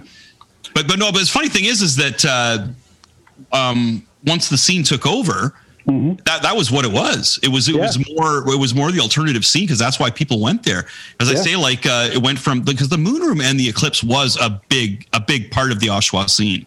Oh, totally was. Yeah, there was there was some like there were some great bands. I can remember. Well, I can remember a Nickelback show, and we joked about this before. Nickelback played, and every band wanted to open that show up. And this was their first album, right? Like right. first. I just remember being in the runnings to open up for Nickelback and being like, you know, like, whoa, well, we didn't get the gig. This this band, I don't remember who got the gig, but I remember really wanting that gig. Um, but that was the kind of thing. Like the popular bands came through Oshawa, yeah. and and, and so. if we were if we were going to say though, if we were going to say other bands that um, I thought should have, I, I think Trigger Happy should have been. Um, see, to me, they're like um, the punk rock of Kiss. To me, um, I just when I first heard Trigger Happy, and I think Gary, you were in on that album, man. Um, it was Uncooler. Yeah, and, that's me.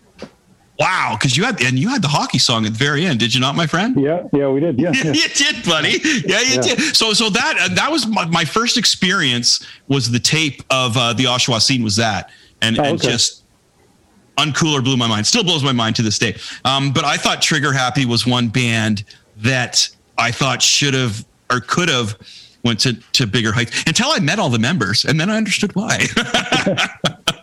hey, I'm sure they would all agree with me. And I, I hung Yeah. out with them all. And I was like, wow, this is wow, this is so dysfunctional. But they were um prob like you know as I say, and it's funny that you were in Trigger Happy too, right? Because because Lame and Trigger Happy were the two bands that if I was to call any bands other than Chuck Caliber that that should be like at, at all huge statuses, it, it would be Lame and, and Trigger Happy. I've, I've uh, both bands have I've really you know when you listen to music and you're kind of like yeah it's just on in the background, but you listen to music and you're like barbecuing or or you're doing something something fun. And it's like yeah this is enhancing the moment. Oh, okay. Uh, lame, lame and trigger happy always did that to me. Cool. That's nice. Thank you. No problem, dude. No problem. Again, I'm a music nerd, right? Like I again, Yeah. I share I share that uh, that Rivers Cuomo uh, you know DNA kind of thing, right? Like I just Yeah. uh, music music's important to me. Very important. Oh yeah, yeah. It's it's totally totally. It's like it's you know, music and art are my big things, right? Like you know, you you know all that stuff. But yeah, it's it's crazy, and it's uh, I don't think I don't know if Trigger Happy was dysfunctional as it was just intense. Well, when I met the guys, they were dysfunctional, brother. Like it was, and I remember it was at the Bovine, and wow, it was kind of like, okay, Okay. I can hang out with this guy and that guy, but not at the same time. It was like, what is going on Yeah, here? yeah, Yeah. and that's what it was always like. Like, you know, I, I did the the Montreal tour, uh, and yeah, it was crazy. Like we, in the studio, we were in phase one with Rats recording, and then I don't even think I think we finished recording, and then we all packed into the back of B Rad's Honda Civic, and I'm talking like it was the like I'm six three. Uh, Mark is like six two, I think. Al's six two, six three. Wally's whatever, and no fucking word of a lie. We're in the back of a Honda Civic. I have uh, uh, my base case on my going across. Mark, Wally, and myself going right across. Mark's guitar on top of that. In the hatchback is uh, Mark's um, processor and Wally's hardware.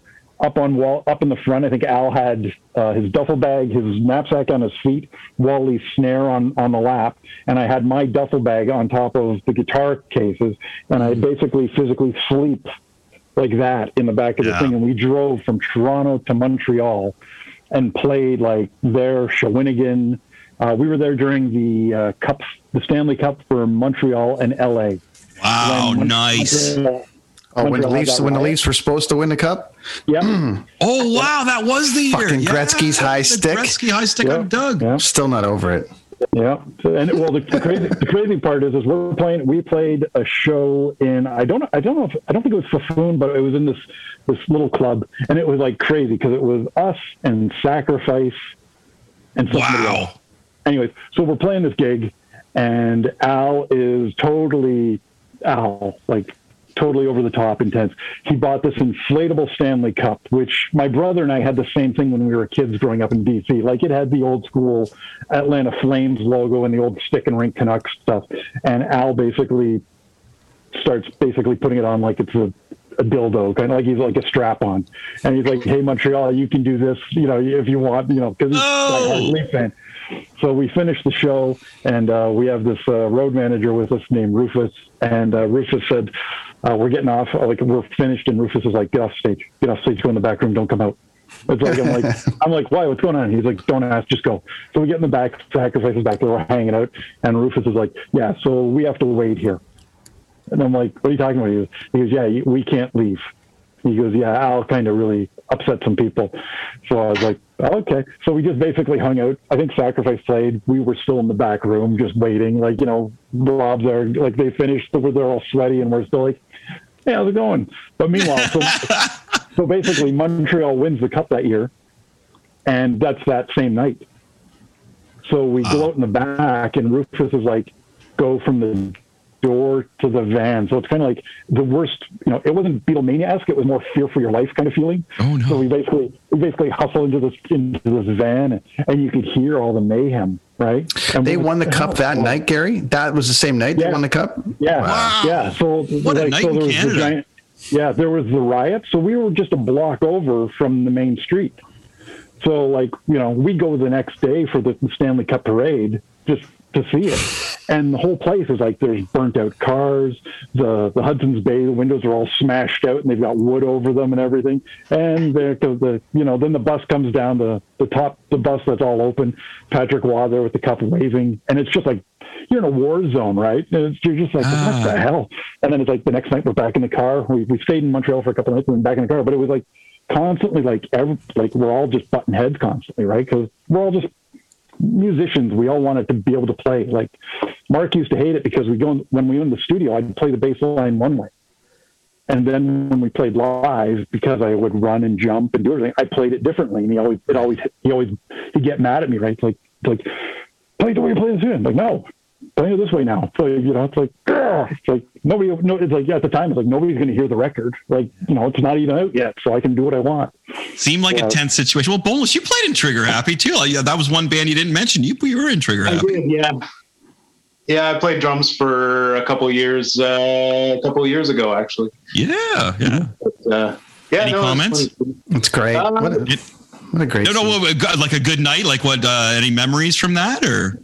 Uh, yeah, lots of lots of good memories. Uh, I mean, uh, it was kind of uh, a weird formation of the band. Um, I mean, it was Al was kind of going through a bit of an abuse problem that uh, he's cleared up since then, and uh, I mean, it was kind of weird, but some great shows. I mean, I love Al, I love I love Trigger Happy. I, I grew up on Lame and Trigger Happy. Me and, too, buddy. Yeah, I know, right? So that must have been cool to play in there for a while. So we yeah, also had. Do you guys Jesse Keeler?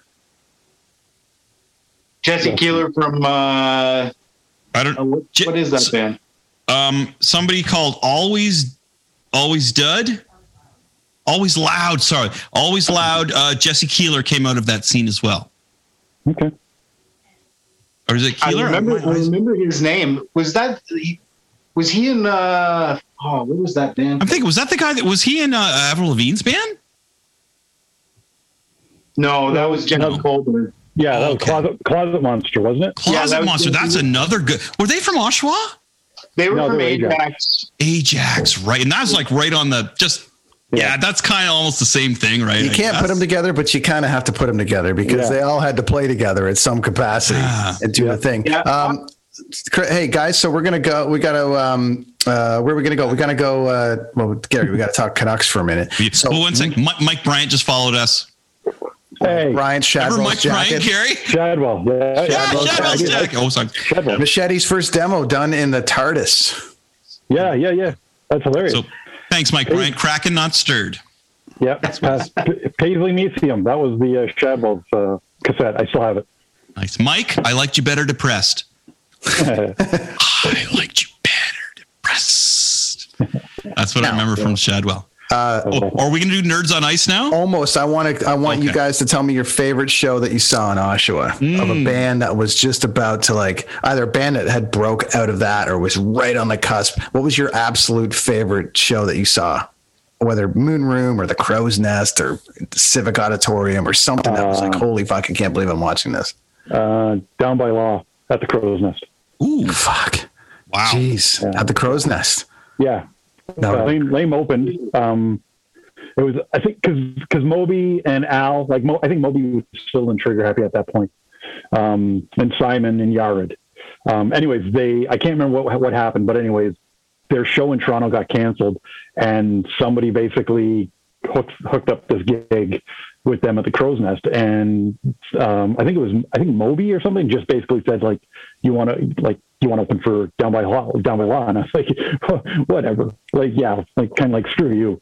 Like this is this is all bullshit kind of thing. And he's like no seriously. And I'm like yeah uh, yeah? And it was like it was awesome. It was like because that club was so small right? You had such a small stage. And then the infamous uh, Oshawa Skinhead showed up. Because mm. like you know big big punk band right shows up. Mm. and uh, so so they're playing down by laws playing. Yeah uh, down by law starts playing and they start Sieg Heiling well, Jeez. with without looking at the band, bass player, you know, black black bass player. It's like in their Sieg Heiling because they're into it. Smalley mm. stops the show, you know, throws his arms up, basically just says, you know, get the fuck out. He like, wow, you know, well, good for him. Like, yeah, he was like, "There's more of us here than there are of you. You've got to." and they all just basically left. And I was like, man, that is crazy. Yeah, that was a great show. That was all like that was all I was full energy. Like that was an insane night. I just remember playing it and just somewhat shocking and dumbfounded that I was just part of this night. I was like, that's so cool. That's That was my intense, man. favorite Oshawa. Yeah, that was my favorite Oshawa night. Boneless. Nice. Wow, Bones, you got to cut it down to one hole. My God, can you do it? Uh, I, Yeah. I would say my favorite show uh, memory would be um, Out of Hand had a CD release party in '96 or '7 at the Polish Hall on Olive, Yep. and uh, I remember. it was kind of like a really big lineup. Uh, we had locals, Figure Four, and Out of Hand, obviously doing our CD release party, and then we had Pigment Vehicle from Vancouver, and then a bunch of fucking goofs from Toronto, and then headlining was the Dayglo Abortions Nice. and uh, it, the whole entire uh, show there was kind of like a tension that was going on and uh, it was typical oshawa like uh, you know a few fisticuffs out front and uh, you know uh, it, it was a classic punk rock show. But uh, end result was when the Dayglo abortions went to take the stage uh, the cops raided the hall. And uh, without a PA on, uh, the whole entire crowd literally turned at the cops that were entering the the building and started shouting "Arg, fuck, kill!" Oh, hard fuck kill. That's whoa. So, like obviously the Dayglo abortion song, right? So yeah, yeah. the cops had no idea what to do. Fucking everybody was fucking spilling out of every exit. Fucking people were getting walloped with billy clubs. The the fire department got called. Uh, people let off fucking fire extinguishers all over the fucking hall. Uh, somebody trashed the girls' bathroom. Like it was just uh, total chaos. Yeah. And the end, an end result was uh, Yeah. we got our picture taken. Uh, it, it- there was a, a caption in the paper the next day that said "local band or local show gets out of hand," and it was a picture of the four of us sitting on the back of the fire truck drinking beers. Nice. nice. That's It's promo. probably the most memorable show uh, for sure, and probably one of the most notorious ones that You happened. made the paper, eh? You made the paper. You, well, you make the paper. So check this. Wait. Chris, your So turn. we're, we're well, we're actually getting a lot of uh, interaction here online. So just one second, guys. So we've got uh, so more information on uh, Jesse, uh, that Jesse dude. Uh, Jesse was in Skeeter Peter. Skeeter's Peter. Standing Eight, and he was also in Death from Above and Oh, Mistcraft. right. MSTRKRFT. He's probably still MSTRKRFT, there still you in. go. Okay, he's so still in. He's still in Death from Above. Then. They're- they're Okay, well there doing you go. So he's from Oshawa apparently. Um, we've also have uh, oh um, somebody's favorite show was Fishbone at the Moon Room. Oh yeah, that was a good show too. Okay, you was remember that one, great. Gary? Yeah, yeah, yeah. okay. Yeah, I was there. I was, I was really, Yeah, I I, was at really that liked it. well. Yeah, that was great. Those dudes were That was a hot, stinky night. Yeah, Yeah, well, okay, there we go. So we're yeah. Yeah. So we're so yeah, getting on a, stage. Yeah. we're getting a lot of feedback tonight, my friends. It's good. It's good. Nice. There's a few more there. I'll get to maybe later. Awesome, awesome. Cool. So my favorite your- show in my favorite show in Oshawa. Oh, geez, I don't know, dude. Um, uh, you see, it's it's not. There's nights. It wasn't the show. It was the people that were there. There were so Mm-hmm. many I Hate Sally shows that I've done in Oshawa that were just family, musical family, and um, there were so many people there that were because there because they enjoyed what we were doing, not because it was the scene or because whatever. You know what I mean? So um, it'd probably be one of the I Hate Sally Chuck Caliber nights at the dungeon for sure because I've got photos of those and they were nuts, man. And there was it, it was just great, and it wasn't just dudes; there was like girls and guys. It was it was a very um, united evening, and there was people sitting side stage in between the back room. It was a very friendly atmosphere. Jim was running the bar at the time of the one I'm thinking of. I bel no no no no no it was Anyway, maybe we shouldn't mention who was running the bar at that time, but it was a free for all. it was a, it, but it was, it was, you know, and we knew coming in that um, Chuck Caliber and Mr. Machete, or sorry, Chuck Caliber and I Hate Sally, were were were running that venue. It was kind of like you know that person's on the guest list. No, no, we can go back here. We can do, and it was it, we, we kind of did whatever we wanted, and um, I hate. We always put "I Hate Sally" on after us in Oshawa, which was maybe a mean thing to do, but they just were so free. You know what I mean? It was like because Yep. nobody wants to play last, um, and we we were equal draws there. I Hate Sally, though. Pardon They me. were just too, no one wanted to play after I Hate Sally. Like they were just too good. Way too good. especially especially and no no offense to D and D, Bones D's my neighbor now. She lives two streets away from me. What? Yeah, D D dude D comes by here and visits me. Like we're friends. Like comes by and but anyway, but no offense to D, she's a real good friend of mine. But the original lineup when Nick was on the drums and they did, and no offense to Mark as well, but when they did that original, and what was that last song, Boneless, they would end with? Wake up screaming. Oh my God, dude. It was like so cool. So, you know, I'm in a band with Mark now, right? And we always joke around about we'll drop those chords in at the end when, when we're just jamming and stuff. We haven't, we haven't been together jamming a while, but, um, so to, to that question would be probably the last time Chuck Calabrite Sally played at the dungeon because I got photos that of man. Six the Hard Way CD release party, and I think I Hate Sally released a record that night too. Dude, it was. That's it. You're the guy. You know. Okay. So, and how much fun? It was just a family night. It, it was one of those nights when you walk in the venue and you feel like you can do whatever you want, and that's beautiful. You know what I mean? It's like, like don't know, don't harass that person or just don't charge that person. Um, yeah, we need some more beer over here. Um, you know that kind of thing, which is which convenience and and family.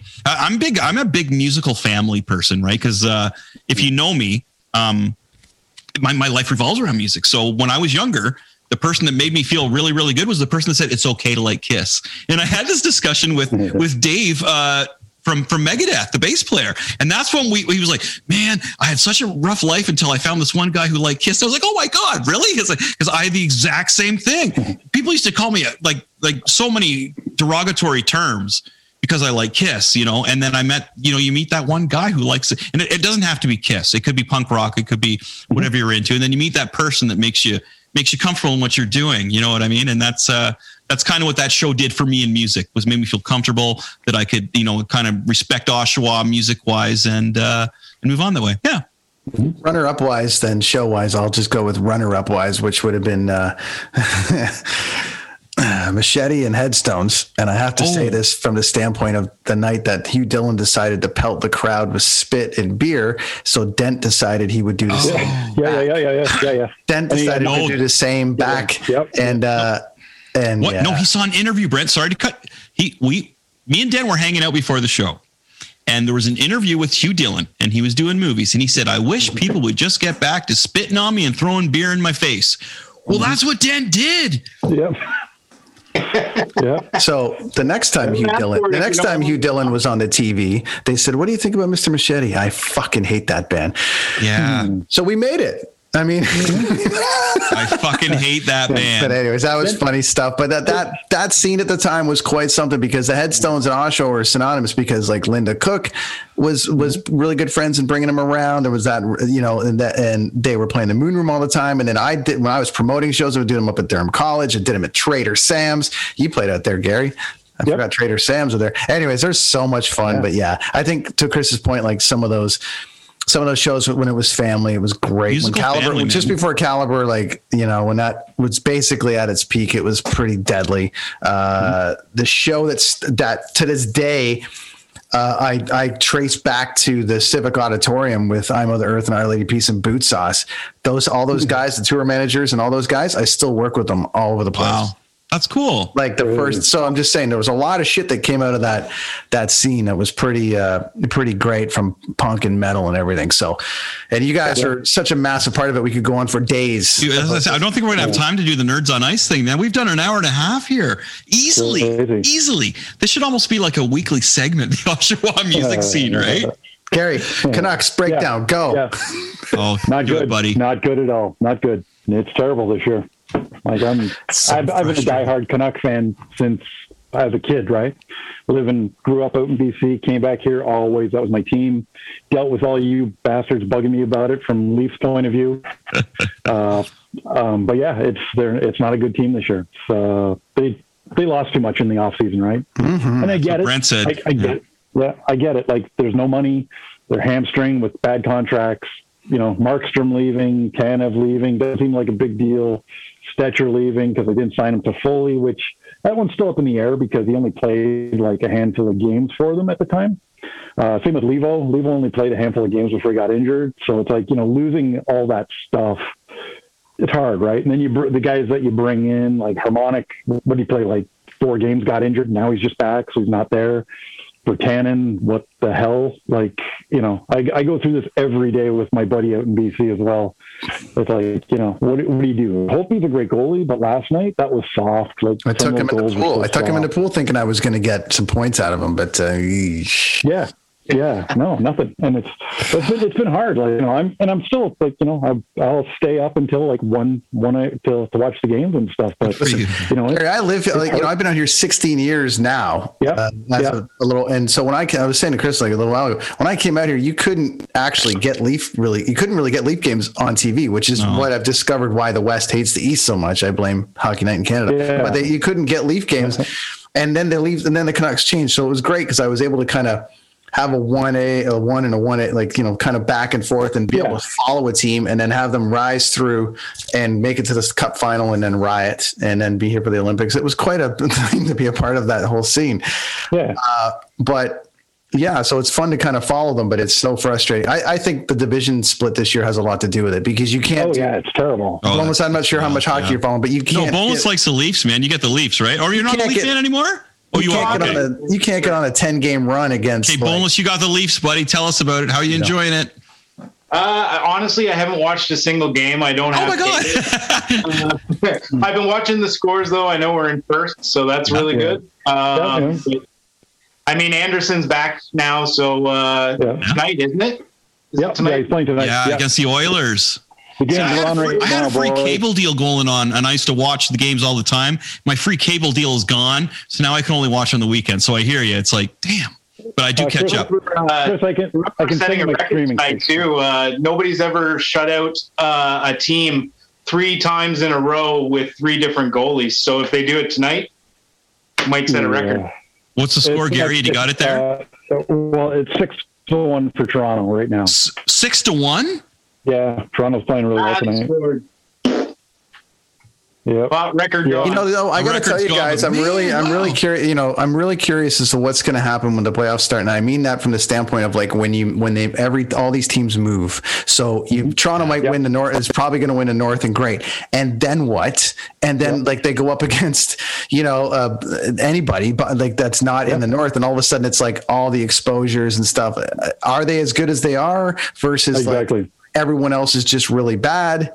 Weird season, man. You know what I mean? Weird so it's going to be really interesting. It's, So it, it's almost like, like uh, parlayed into like a musical scene kind of deal, right? Like you can be the big fish in a little pond in your own town, yeah. and then all of a sudden you go on tour and you show up, you think you're the shit, and then some town, some band comes out, like let's say Rodent, and like you're just like, what? Like Yeah. we're not good. You know, you're you're out there just playing like, you know, hey, we're we're punk rock, and all of a sudden this guy comes out playing like crazy Eddie Van Halen dive bombs. Because that's what blew me away about them was when when I saw them was just the, the second time I saw them was at the Polish Hall, and the when he was playing lead, it just blew me away because he was actually playing. It was you know I'm so used to guys like, no offense to the guys in my band at the time, but bounty, bounty, bounty is no way to go through the riffer, right? This kid comes out and he's like dive, bo- just making that guitar part of him, and it was just Nice. fantastic, I right? love seeing that. and, and, I, and I loved it. And I, yeah, it was almost it was almost somewhat reminiscent of seeing Voivod play, really? Wow. like just how, how yeah how intense it was. Not not the timing wise because it was punk. Like these guys were just like dirty punk kids, but the way they were handling the stage was like veterans, and just Nice. the way the way he was playing the lead that night, I was just like they could have played like eight shows after that were just complete crap. But that show that I saw was probably awesome. was- Yeah. no, it so was- so everybody needs to check out Rodent, including me. I got I got to check out Rodent. We got to find them. We'll scour uh, the internet for Rodent. Another band that deserves a mention too, and I, I Yeah. just thought of them now that should have probably gone farther than they did was Toe. I don't know if you guys Mm. remember them. Oh, Take off. never I heard. remember Toe. Yeah. One of the best skate punk bands that ever came out of this fucking town. Like Right. Yeah. fantastic fucking songwriting, great great vocals. They harmonize so Yeah. well with each other too. Did they ever Great. evolve to anything else? Or did, did Toe go to They, be a different I think they or- turned into Cauterize and they got Oh, I thought got- so. Man, Yeah. Cauterize, dude. Oh, so okay, so Gary- Cauterize. yeah, yeah. well, you'd listen to the CD mm-hmm. and be like, "Wow!" Then you go see Cauterize live, and you're like, "Oh, what's that over there?" They, they- Yeah. were so boring. Oh, oh, dude, they were horrible live. Horrible live. Everybody said it. I'm not the only one that said it. They sounded great, but they were just so boring live, man. But so talented. I thought they sounded amazing. I thought they sounded great. But there was a thing at that point. Not that there's any defense to it, but it was like I remember there was just a way at that time. All the bands that were right there breaking. Uh, Sum 41 would destroy live, right? And Well, that eventually yeah. it got to that point. But then the pre- there was th- that fucking weird time between 2000 and 2006 was so fucked because image was such a thing, and it was like you've got to have it was the emo thing was in full effect, but punk bands were bringing it into the into their world a bit. Uh, well, punky bands were bringing it into the world with this. Uh, it, so that might have been the problem, Chris. Like I think I think Well, do you like- remember when? Okay, so I- check this that out. That might have been a problem. There- We're in Chuck like- Caliber, and we we did a, a showcase show. Remember the showcase shows, Gary, where you'd play for labels? Mm-hmm. Yeah. So we did a showcase show, and uh, uh, uh, a band called uh, oh geez, what what was uh, Brandon's first band? Slaves of Spanky played. Okay, they're a rap band, and Okay. Future on, um, Buddy wrote that "Going for a Rip" song. You know, out for a rip, Yeah, yeah, whatever. yeah, yeah. So anyway, so they're in this. Yeah, yeah. So, so, so slaves of Spanky. So, and we're doing so the showcase, and I'm friends with Brendan, right? So the guy said to Brendan, "So here's what you need. You need a you need a black guitar player. You need a DJ in there. Like just like here's what you know, like just scoping Yeah. it out, and that's the way it was. Like you're saying, Brett, you're totally right. It's all image. It, your sound's kind of cool, but here's what would make it better. If people could see a black guy and, and a DJ and this and that, and man, they were just like, no, no.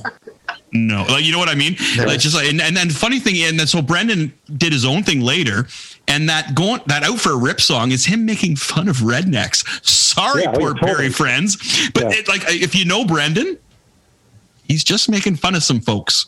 Yeah. Um, he, he lives here in Kingston, right? But great guy, really. But his slaves of Spanky stuff, you know, it was really, really good, really, really rad. Um, yeah, cool stuff. Yeah. Show, showcases. Nothing like a lot of stress.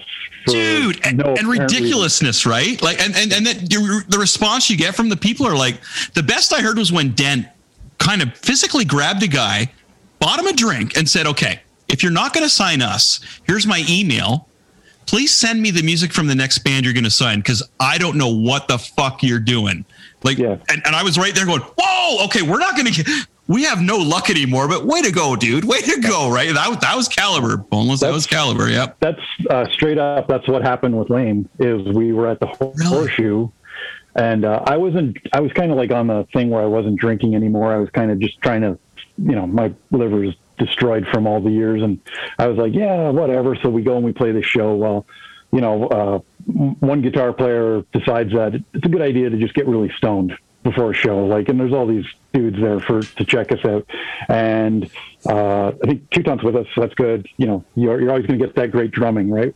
And Jeff, same thing. You know, he's he's solid. Uh, I, don't know if Runt was still playing guitar with us at that point, but anyways, uh, we we're there. We play.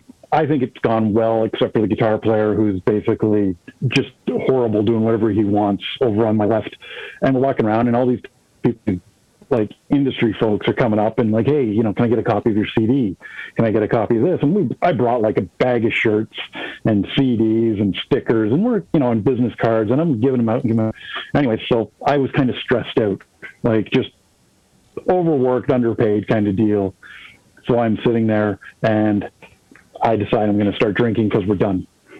So I'm drinking and drinking and drinking. So this guy comes up and uh, he's like, "Oh, hey," he goes, uh, "I checked out your set. You guys are really solid. You know, da da da da da." Well, idiot boy says, "Don't tell me you work for some fucking label, but really you're a mailroom jockey." Nobody wanted to come and see us, so they gave you the ticket and you decided to come. But now you want a fucking CD that you're going to take and trade in. I, do you want a shirt? You can take a shirt too. So I give him the shirt, and he's like, "Thanks, man," and he leaves. Well, shortly after that, my friend comes up and goes, "Did the guy from Warner come up and talk to you?" and I'm like, um, "I don't know." I sure did i some- kicked him in the nuts and punched him in the face Pretty much so. I just, and I was just angry, right? I'm like, you know, yeah, maybe. I don't know. I've talked to so many fucking people tonight. I don't have to know. He was no, he was really into you guys. He thought you guys were great. He saw a lot of potential, and I'm like, who was he? And she's like, that's him. They're leaving, and that's when it dawned on me. Hey, idiot. This is why you don't drink. This is why you just don't do that shit. You know, just let it Oh, it go. gets frustrating though, right, dude? Oh, like yeah. it really, it gets frustrating. Look, judge me on my personal craft. You know what I mean? Yeah, Like, yeah. damn. Yeah. If, if Matt was- Good can get away with this shit for his entire career, Oh my until now, gosh! Wow, that's another you know. episode right there. We we did shows with Matt Yeah. Good, and Yeah, uh, we yeah. caught him on Good Night, so But uh, ooh, Yeah, all, I, I don't mean all the stuff that's come out, but just you know, he was very uh, abrasive to people, and oh no, and that- totally and he was. Yeah, dude. Yeah. But it's like that's that's my you know when I was done, he could be like, that. why can't I get a fucking pass for being mad after you know? But yeah, I didn't get a pass, and uh, I live in London, Ontario. That's okay, buddy. You're doing good. Yeah, no, I Amazing to have you guys on today, mate. Yeah, I- I dude. Thanks for coming on the show, bros. No, thank you. Thanks for having It's us. been a good one. Awesome. We could go on Bonus. forever. Boneless, tell us Good one, what uh, what's going on with you, where we can all find you, man. Uh, well, I'm like I said, I'm playing guitar in a band called Hotel Murder. You can find us on Facebook, Bandcamp, uh, playing drums in Random Killing. Look forward to some new music uh, coming up from them. Uh, yeah, I got a bunch of drum stuff on the go. I'm doing a lot of session work, uh, so I'll be announcing a lot of stuff through Facebook and uh, all the social media platforms uh, as songs kind of come to light and get mixed and everything. So uh, I'll. Now you're only on one social media platform, so it'll be one social media platform and a Raven to get it out. But that's where you can find him because he's everywhere. Boneless is literally everywhere. Bonus is every. Let us know what you got coming up, brother, and we'll, we'll promote it for you. No problem, my friend. We love you. Gary. Thank you very much. Thank you for having me. I, I Oh, no problem, Really dude. enjoyed tonight. It was good seeing everybody. And Yep, good connection. Dude, Good connection. We Bob. could go on forever, man. Yeah, this is awesome. literally. Gary, what do you got for us, buddy? Yeah. Oh, lots. Um, just currently, uh, Elephant right now is working on a full length album.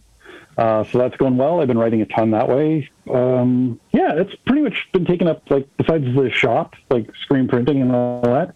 Yeah, shirts for Uh, brains. Elephant's just been like, yeah, and uh, yeah, Elephant's just I've just been writing as much as I can and uh, trying to get something uh, next, um, you know, and uh, hoping to like as this kind of settles down a bit to hopefully get on the road. We're getting a lot of good uh, response and a lot of uh, offers to go places. So yeah, we really that's my big thing right now. I just kind of want to get out and hit the road. It's it's hard. That's the biggest thing, right? It's hard to promote your music. There's a bazillion bands on Spotify and band internet. Uh, so the best next best thing for us is to get out there and play live, right? So uh, that's what I that's what I'm really uh, looking forward to is to, to be able to do that. So that's what's coming up. That's basically what I'm going for. So just Google search Elephant. Elephant, yeah. Uh, Instagram is Elephant Band. Uh, Facebook is Elephant, and uh, our website is elephant uh, uh, elephant.ca.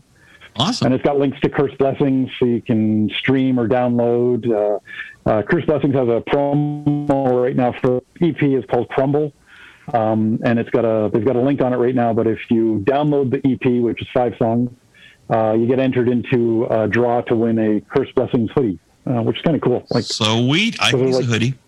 yeah, they're nice. They're nice hoodies too. So, yeah, so that's going on. So that's cool. So that's Kudos, everybody kudos to them for uh, putting a place for you guys to put music out. So Yeah, awesome. that's really Yeah, cool, man. yeah. Support Curse Rad of those Blessings. If you put that in Google too, Curse Blessings. Support the uh, the Canadian music scene, my friends, the Ontario Yep. scene, whatever they got going on there, man. There's uh, And- run by run by a very uh, knowledgeable guy, man. Al Nolan is very knowledgeable in punk rock and music, and that is for sure. Doug Smart and his, there, and his right hand man, Doug Smart, there, buddy, from uh, One Down and Figure Four back in the day, buddy. Uh, Tacoma Red, Yeah, Tacoma Red. good the one, dudes, yeah, man. Great dudes. Yeah. Cheers to Doug them lived- for watching. Yeah, Doug lived out in London for a bit too. So I know, buddy. Yeah, yeah, yeah. I've always wanted to be, play in a band with Doug, but it just never happened. But uh, you know, Doug, you're out there and you're ever visiting Kingston, my friend, you come by and see me. You too, Al. Both you guys. There's a full band. Well, not me. I'll be out, but there's a full band on this call here, so you can. oh, guys Bowles has got a together. kitty. Awesome, boys. Thanks so much. Uh, right. Come back anytime, man. There's lots to talk dude, about we'll- down the road. We got to do an update. We'll do an update a month from now. Appreciate I think it. that's a good plan. Sounds good. Anytime, Thanks, guys. guys. Thank you very much. Thanks. Thanks. Slayer dudes, take care. Later. All right, Fun stuff. that was good. Boneless. Bye, boneless. There we go. That was awesome. Man, so much going on. We could talk forever. We could do an easy like two hours on these with this stuff. The man. round table, do you, I mean, that's two guys that have significant history in that market that definitely, definitely, um, Sum 41 came out of there. Protest the Hero came out of there. Our Lady Peace came out of there. Mr. Machete came out of there. Shadwell's Jacket came out. Like there's so many bands, amazing bands that came out of there, and other people that we weren't aware of. Um, I want to thank everybody who uh, who contacted us tonight. We Yeah, really you- appreciate it. I- Tonight's I- been my, my most active night, to be honest Yeah. with you. I haven't been able to check. I've been kind of. No, it's okay. it, Actually, yeah. tonight and uh, Dave Ellefson from Ellefson from uh, Megadeth. This, this has been the two busiest ones for me. Um, There's- very nice. So thanks everybody for, for hitting us up, man. man. You know? uh, lots of stuff. I mean, there's guys like Will McGurk was, I think, tuning in who, who wrote about all these bands. You know what Ah, I mean? the And Willie Took. Great guy. Uh, you know, I was like, I could get him. I, we Carrie, uh, all all these people that were part of that scene back then. We could do a roundtable, but it would be four days long. So there's lots. There's lot. There's so much going on uh, about that scene. So having two guys that were prominent back then and, and could weigh in is awesome. And uh, and, I think Still um, in it now, though. still in it now. Like they're, they're, they're, these are musicians, my friends. Like you know, oh, my, my uncle plays guitar. Okay, that's great. These two guys we had on there are the same age as your uncle, and live and breathe rock and roll, punk rock, heavy metal. Like like Boneless, man. Boneless is is Oshawa music scene. The guy hasn't Yeah. moved from there. He's been there since the Absolutely. beginning. He feeds it. He takes care of it. Um, I hope you're still watching Boneless because man, like you are a, a really intricate part of the Oshawa music scene, and, you should be and a teacher, proud which of I, you know, both of them teachers. Let me, let me tell you, I learned a shit ton uh, from Gary when I was first coming through. Mm-hmm. I mean, when I came through, like I met Gary even years before I was in college, um, and then you know our, our old bandmate Dave was kept talking about leftovers all the time and all the rest of it, and and, and that side of it. Um, but then when I came through uh, college and had met um, his old bandmate, but also um, Mike Bryant, and they kind of brought me into the scene at that time. You know, Gary was was sort of the royalty, right? And Mm-hmm. Yeah, he could have he literally could have been like this shitty little punk As I said, punk- man, he- punky band from The only from reason Caesarea. Lame's- yeah, the only reason Lame's not huge is because Gary didn't want it to be huge because uh, that was an amazing. but to band. have him like take him. take like my you know 18 year old brain or 19 year old brain at the time and be like we play in a band and we we got these songs and it's like hey kid i've been doing this for fucking years before you got here but to still give me the time invite him Oh, yeah. invite me up to the the jam space show me the process of like what they had gone through. You know what I mean? So he was a massive influence on the scene at the time and us. And then to get shows with Lame, like when Machete and Lame got to team up, that was a big, I just remember him, you know, Good times, buddy. never, Good times. ne- it was very supportive. And then later on meeting Boneless and, and having him, you know, Be part of the family, man. shape the, the caliber thing and, and just create that sound. It was just such a great, yeah. uh, family. And I don't think people, I really have to stress this to people.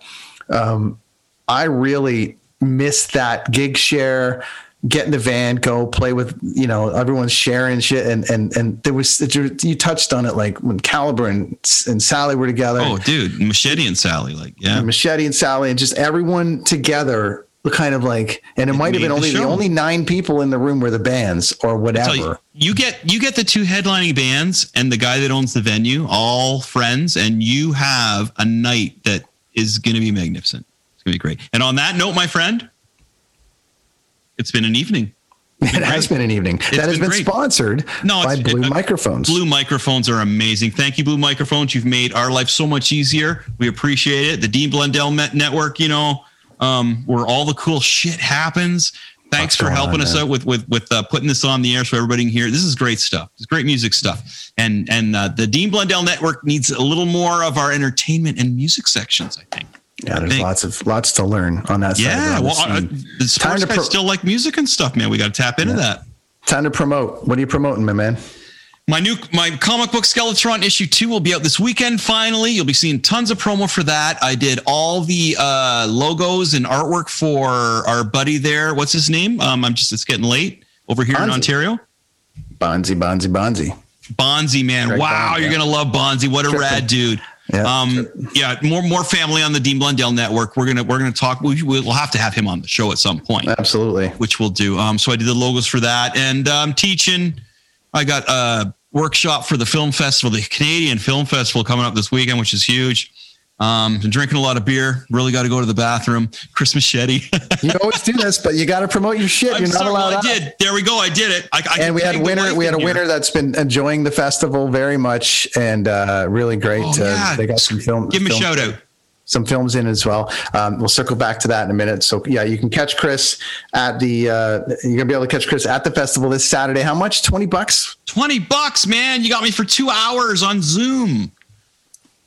Two hours. You're gonna learn Two how to draw some comic shit. book. Get your kids in there, man. You got this. It's great. You're gonna learn how to draw some shit. Um, uh, I'm really a fitter, Uber fitter. Yeah. Ooh, well, Brad won the, won the tickets and has been showing uh, has been seeing a whole bunch of uh, of the um, of the movies. So that's what's going on with that. Uh, Great dude. if interested, brand new coffee uh, coffee episode out today. Uh, coffee snobs and assholes. People from North Carolina and Vancouver talking about. Are you a coffee snob? Are you a coffee asshole? Uh, we had Ellefson last week. Remember, remind yourselves, my friends, go back and listen to that episode that we That did was with a good one. Next week. Uh, I have got a very fun uh, episode of the Brenton on Tour podcast coming out next week with one of my favorite bands that you and I t- I tried to get us to play their songs when we first started Machete. I've got him coming out next week. Skid So Row. that's gonna be fun. Hmm? Skid Row. no, I, I've been trying to get Sebastian back on this show, but he's not. Oh, okay. You know, he's a busy guy. But uh, yeah. so that's coming. More to come on that. Um, Okay, cool. yeah, friends. So check us out everywhere. Kids on the Escalator podcast on all the things. And see us next week. We're going to break down uh, WandaVision. I'm going to break it down even more so on Saturday, and then we'll do the uh, the uh, casual breakdown on the show. But I'm gonna I'm gonna like really beat the crap out of that show nerd wise Saturday at one o'clock. Um, our buddy Mike will be back next Tuesday. Mike, Mike Yeah, P coming back for that. We'll probably try to get Lachlan and Dean and anyone that's uh, followed us along at this Yeah, point. let's to do it. a Lachlan to do one. But uh, yeah, tune in everyone. That is the Kids on the Escalator podcast for the evening. That was the Schwa Rock City. Chris has got to go drain his bladder. Say it. Say the good good times. Good times. Rad dudes. Bye, everybody. Hi, I'm Mercedes Nicoll, four time Winter Olympian and host of Dropping In, a podcast with Mercedes.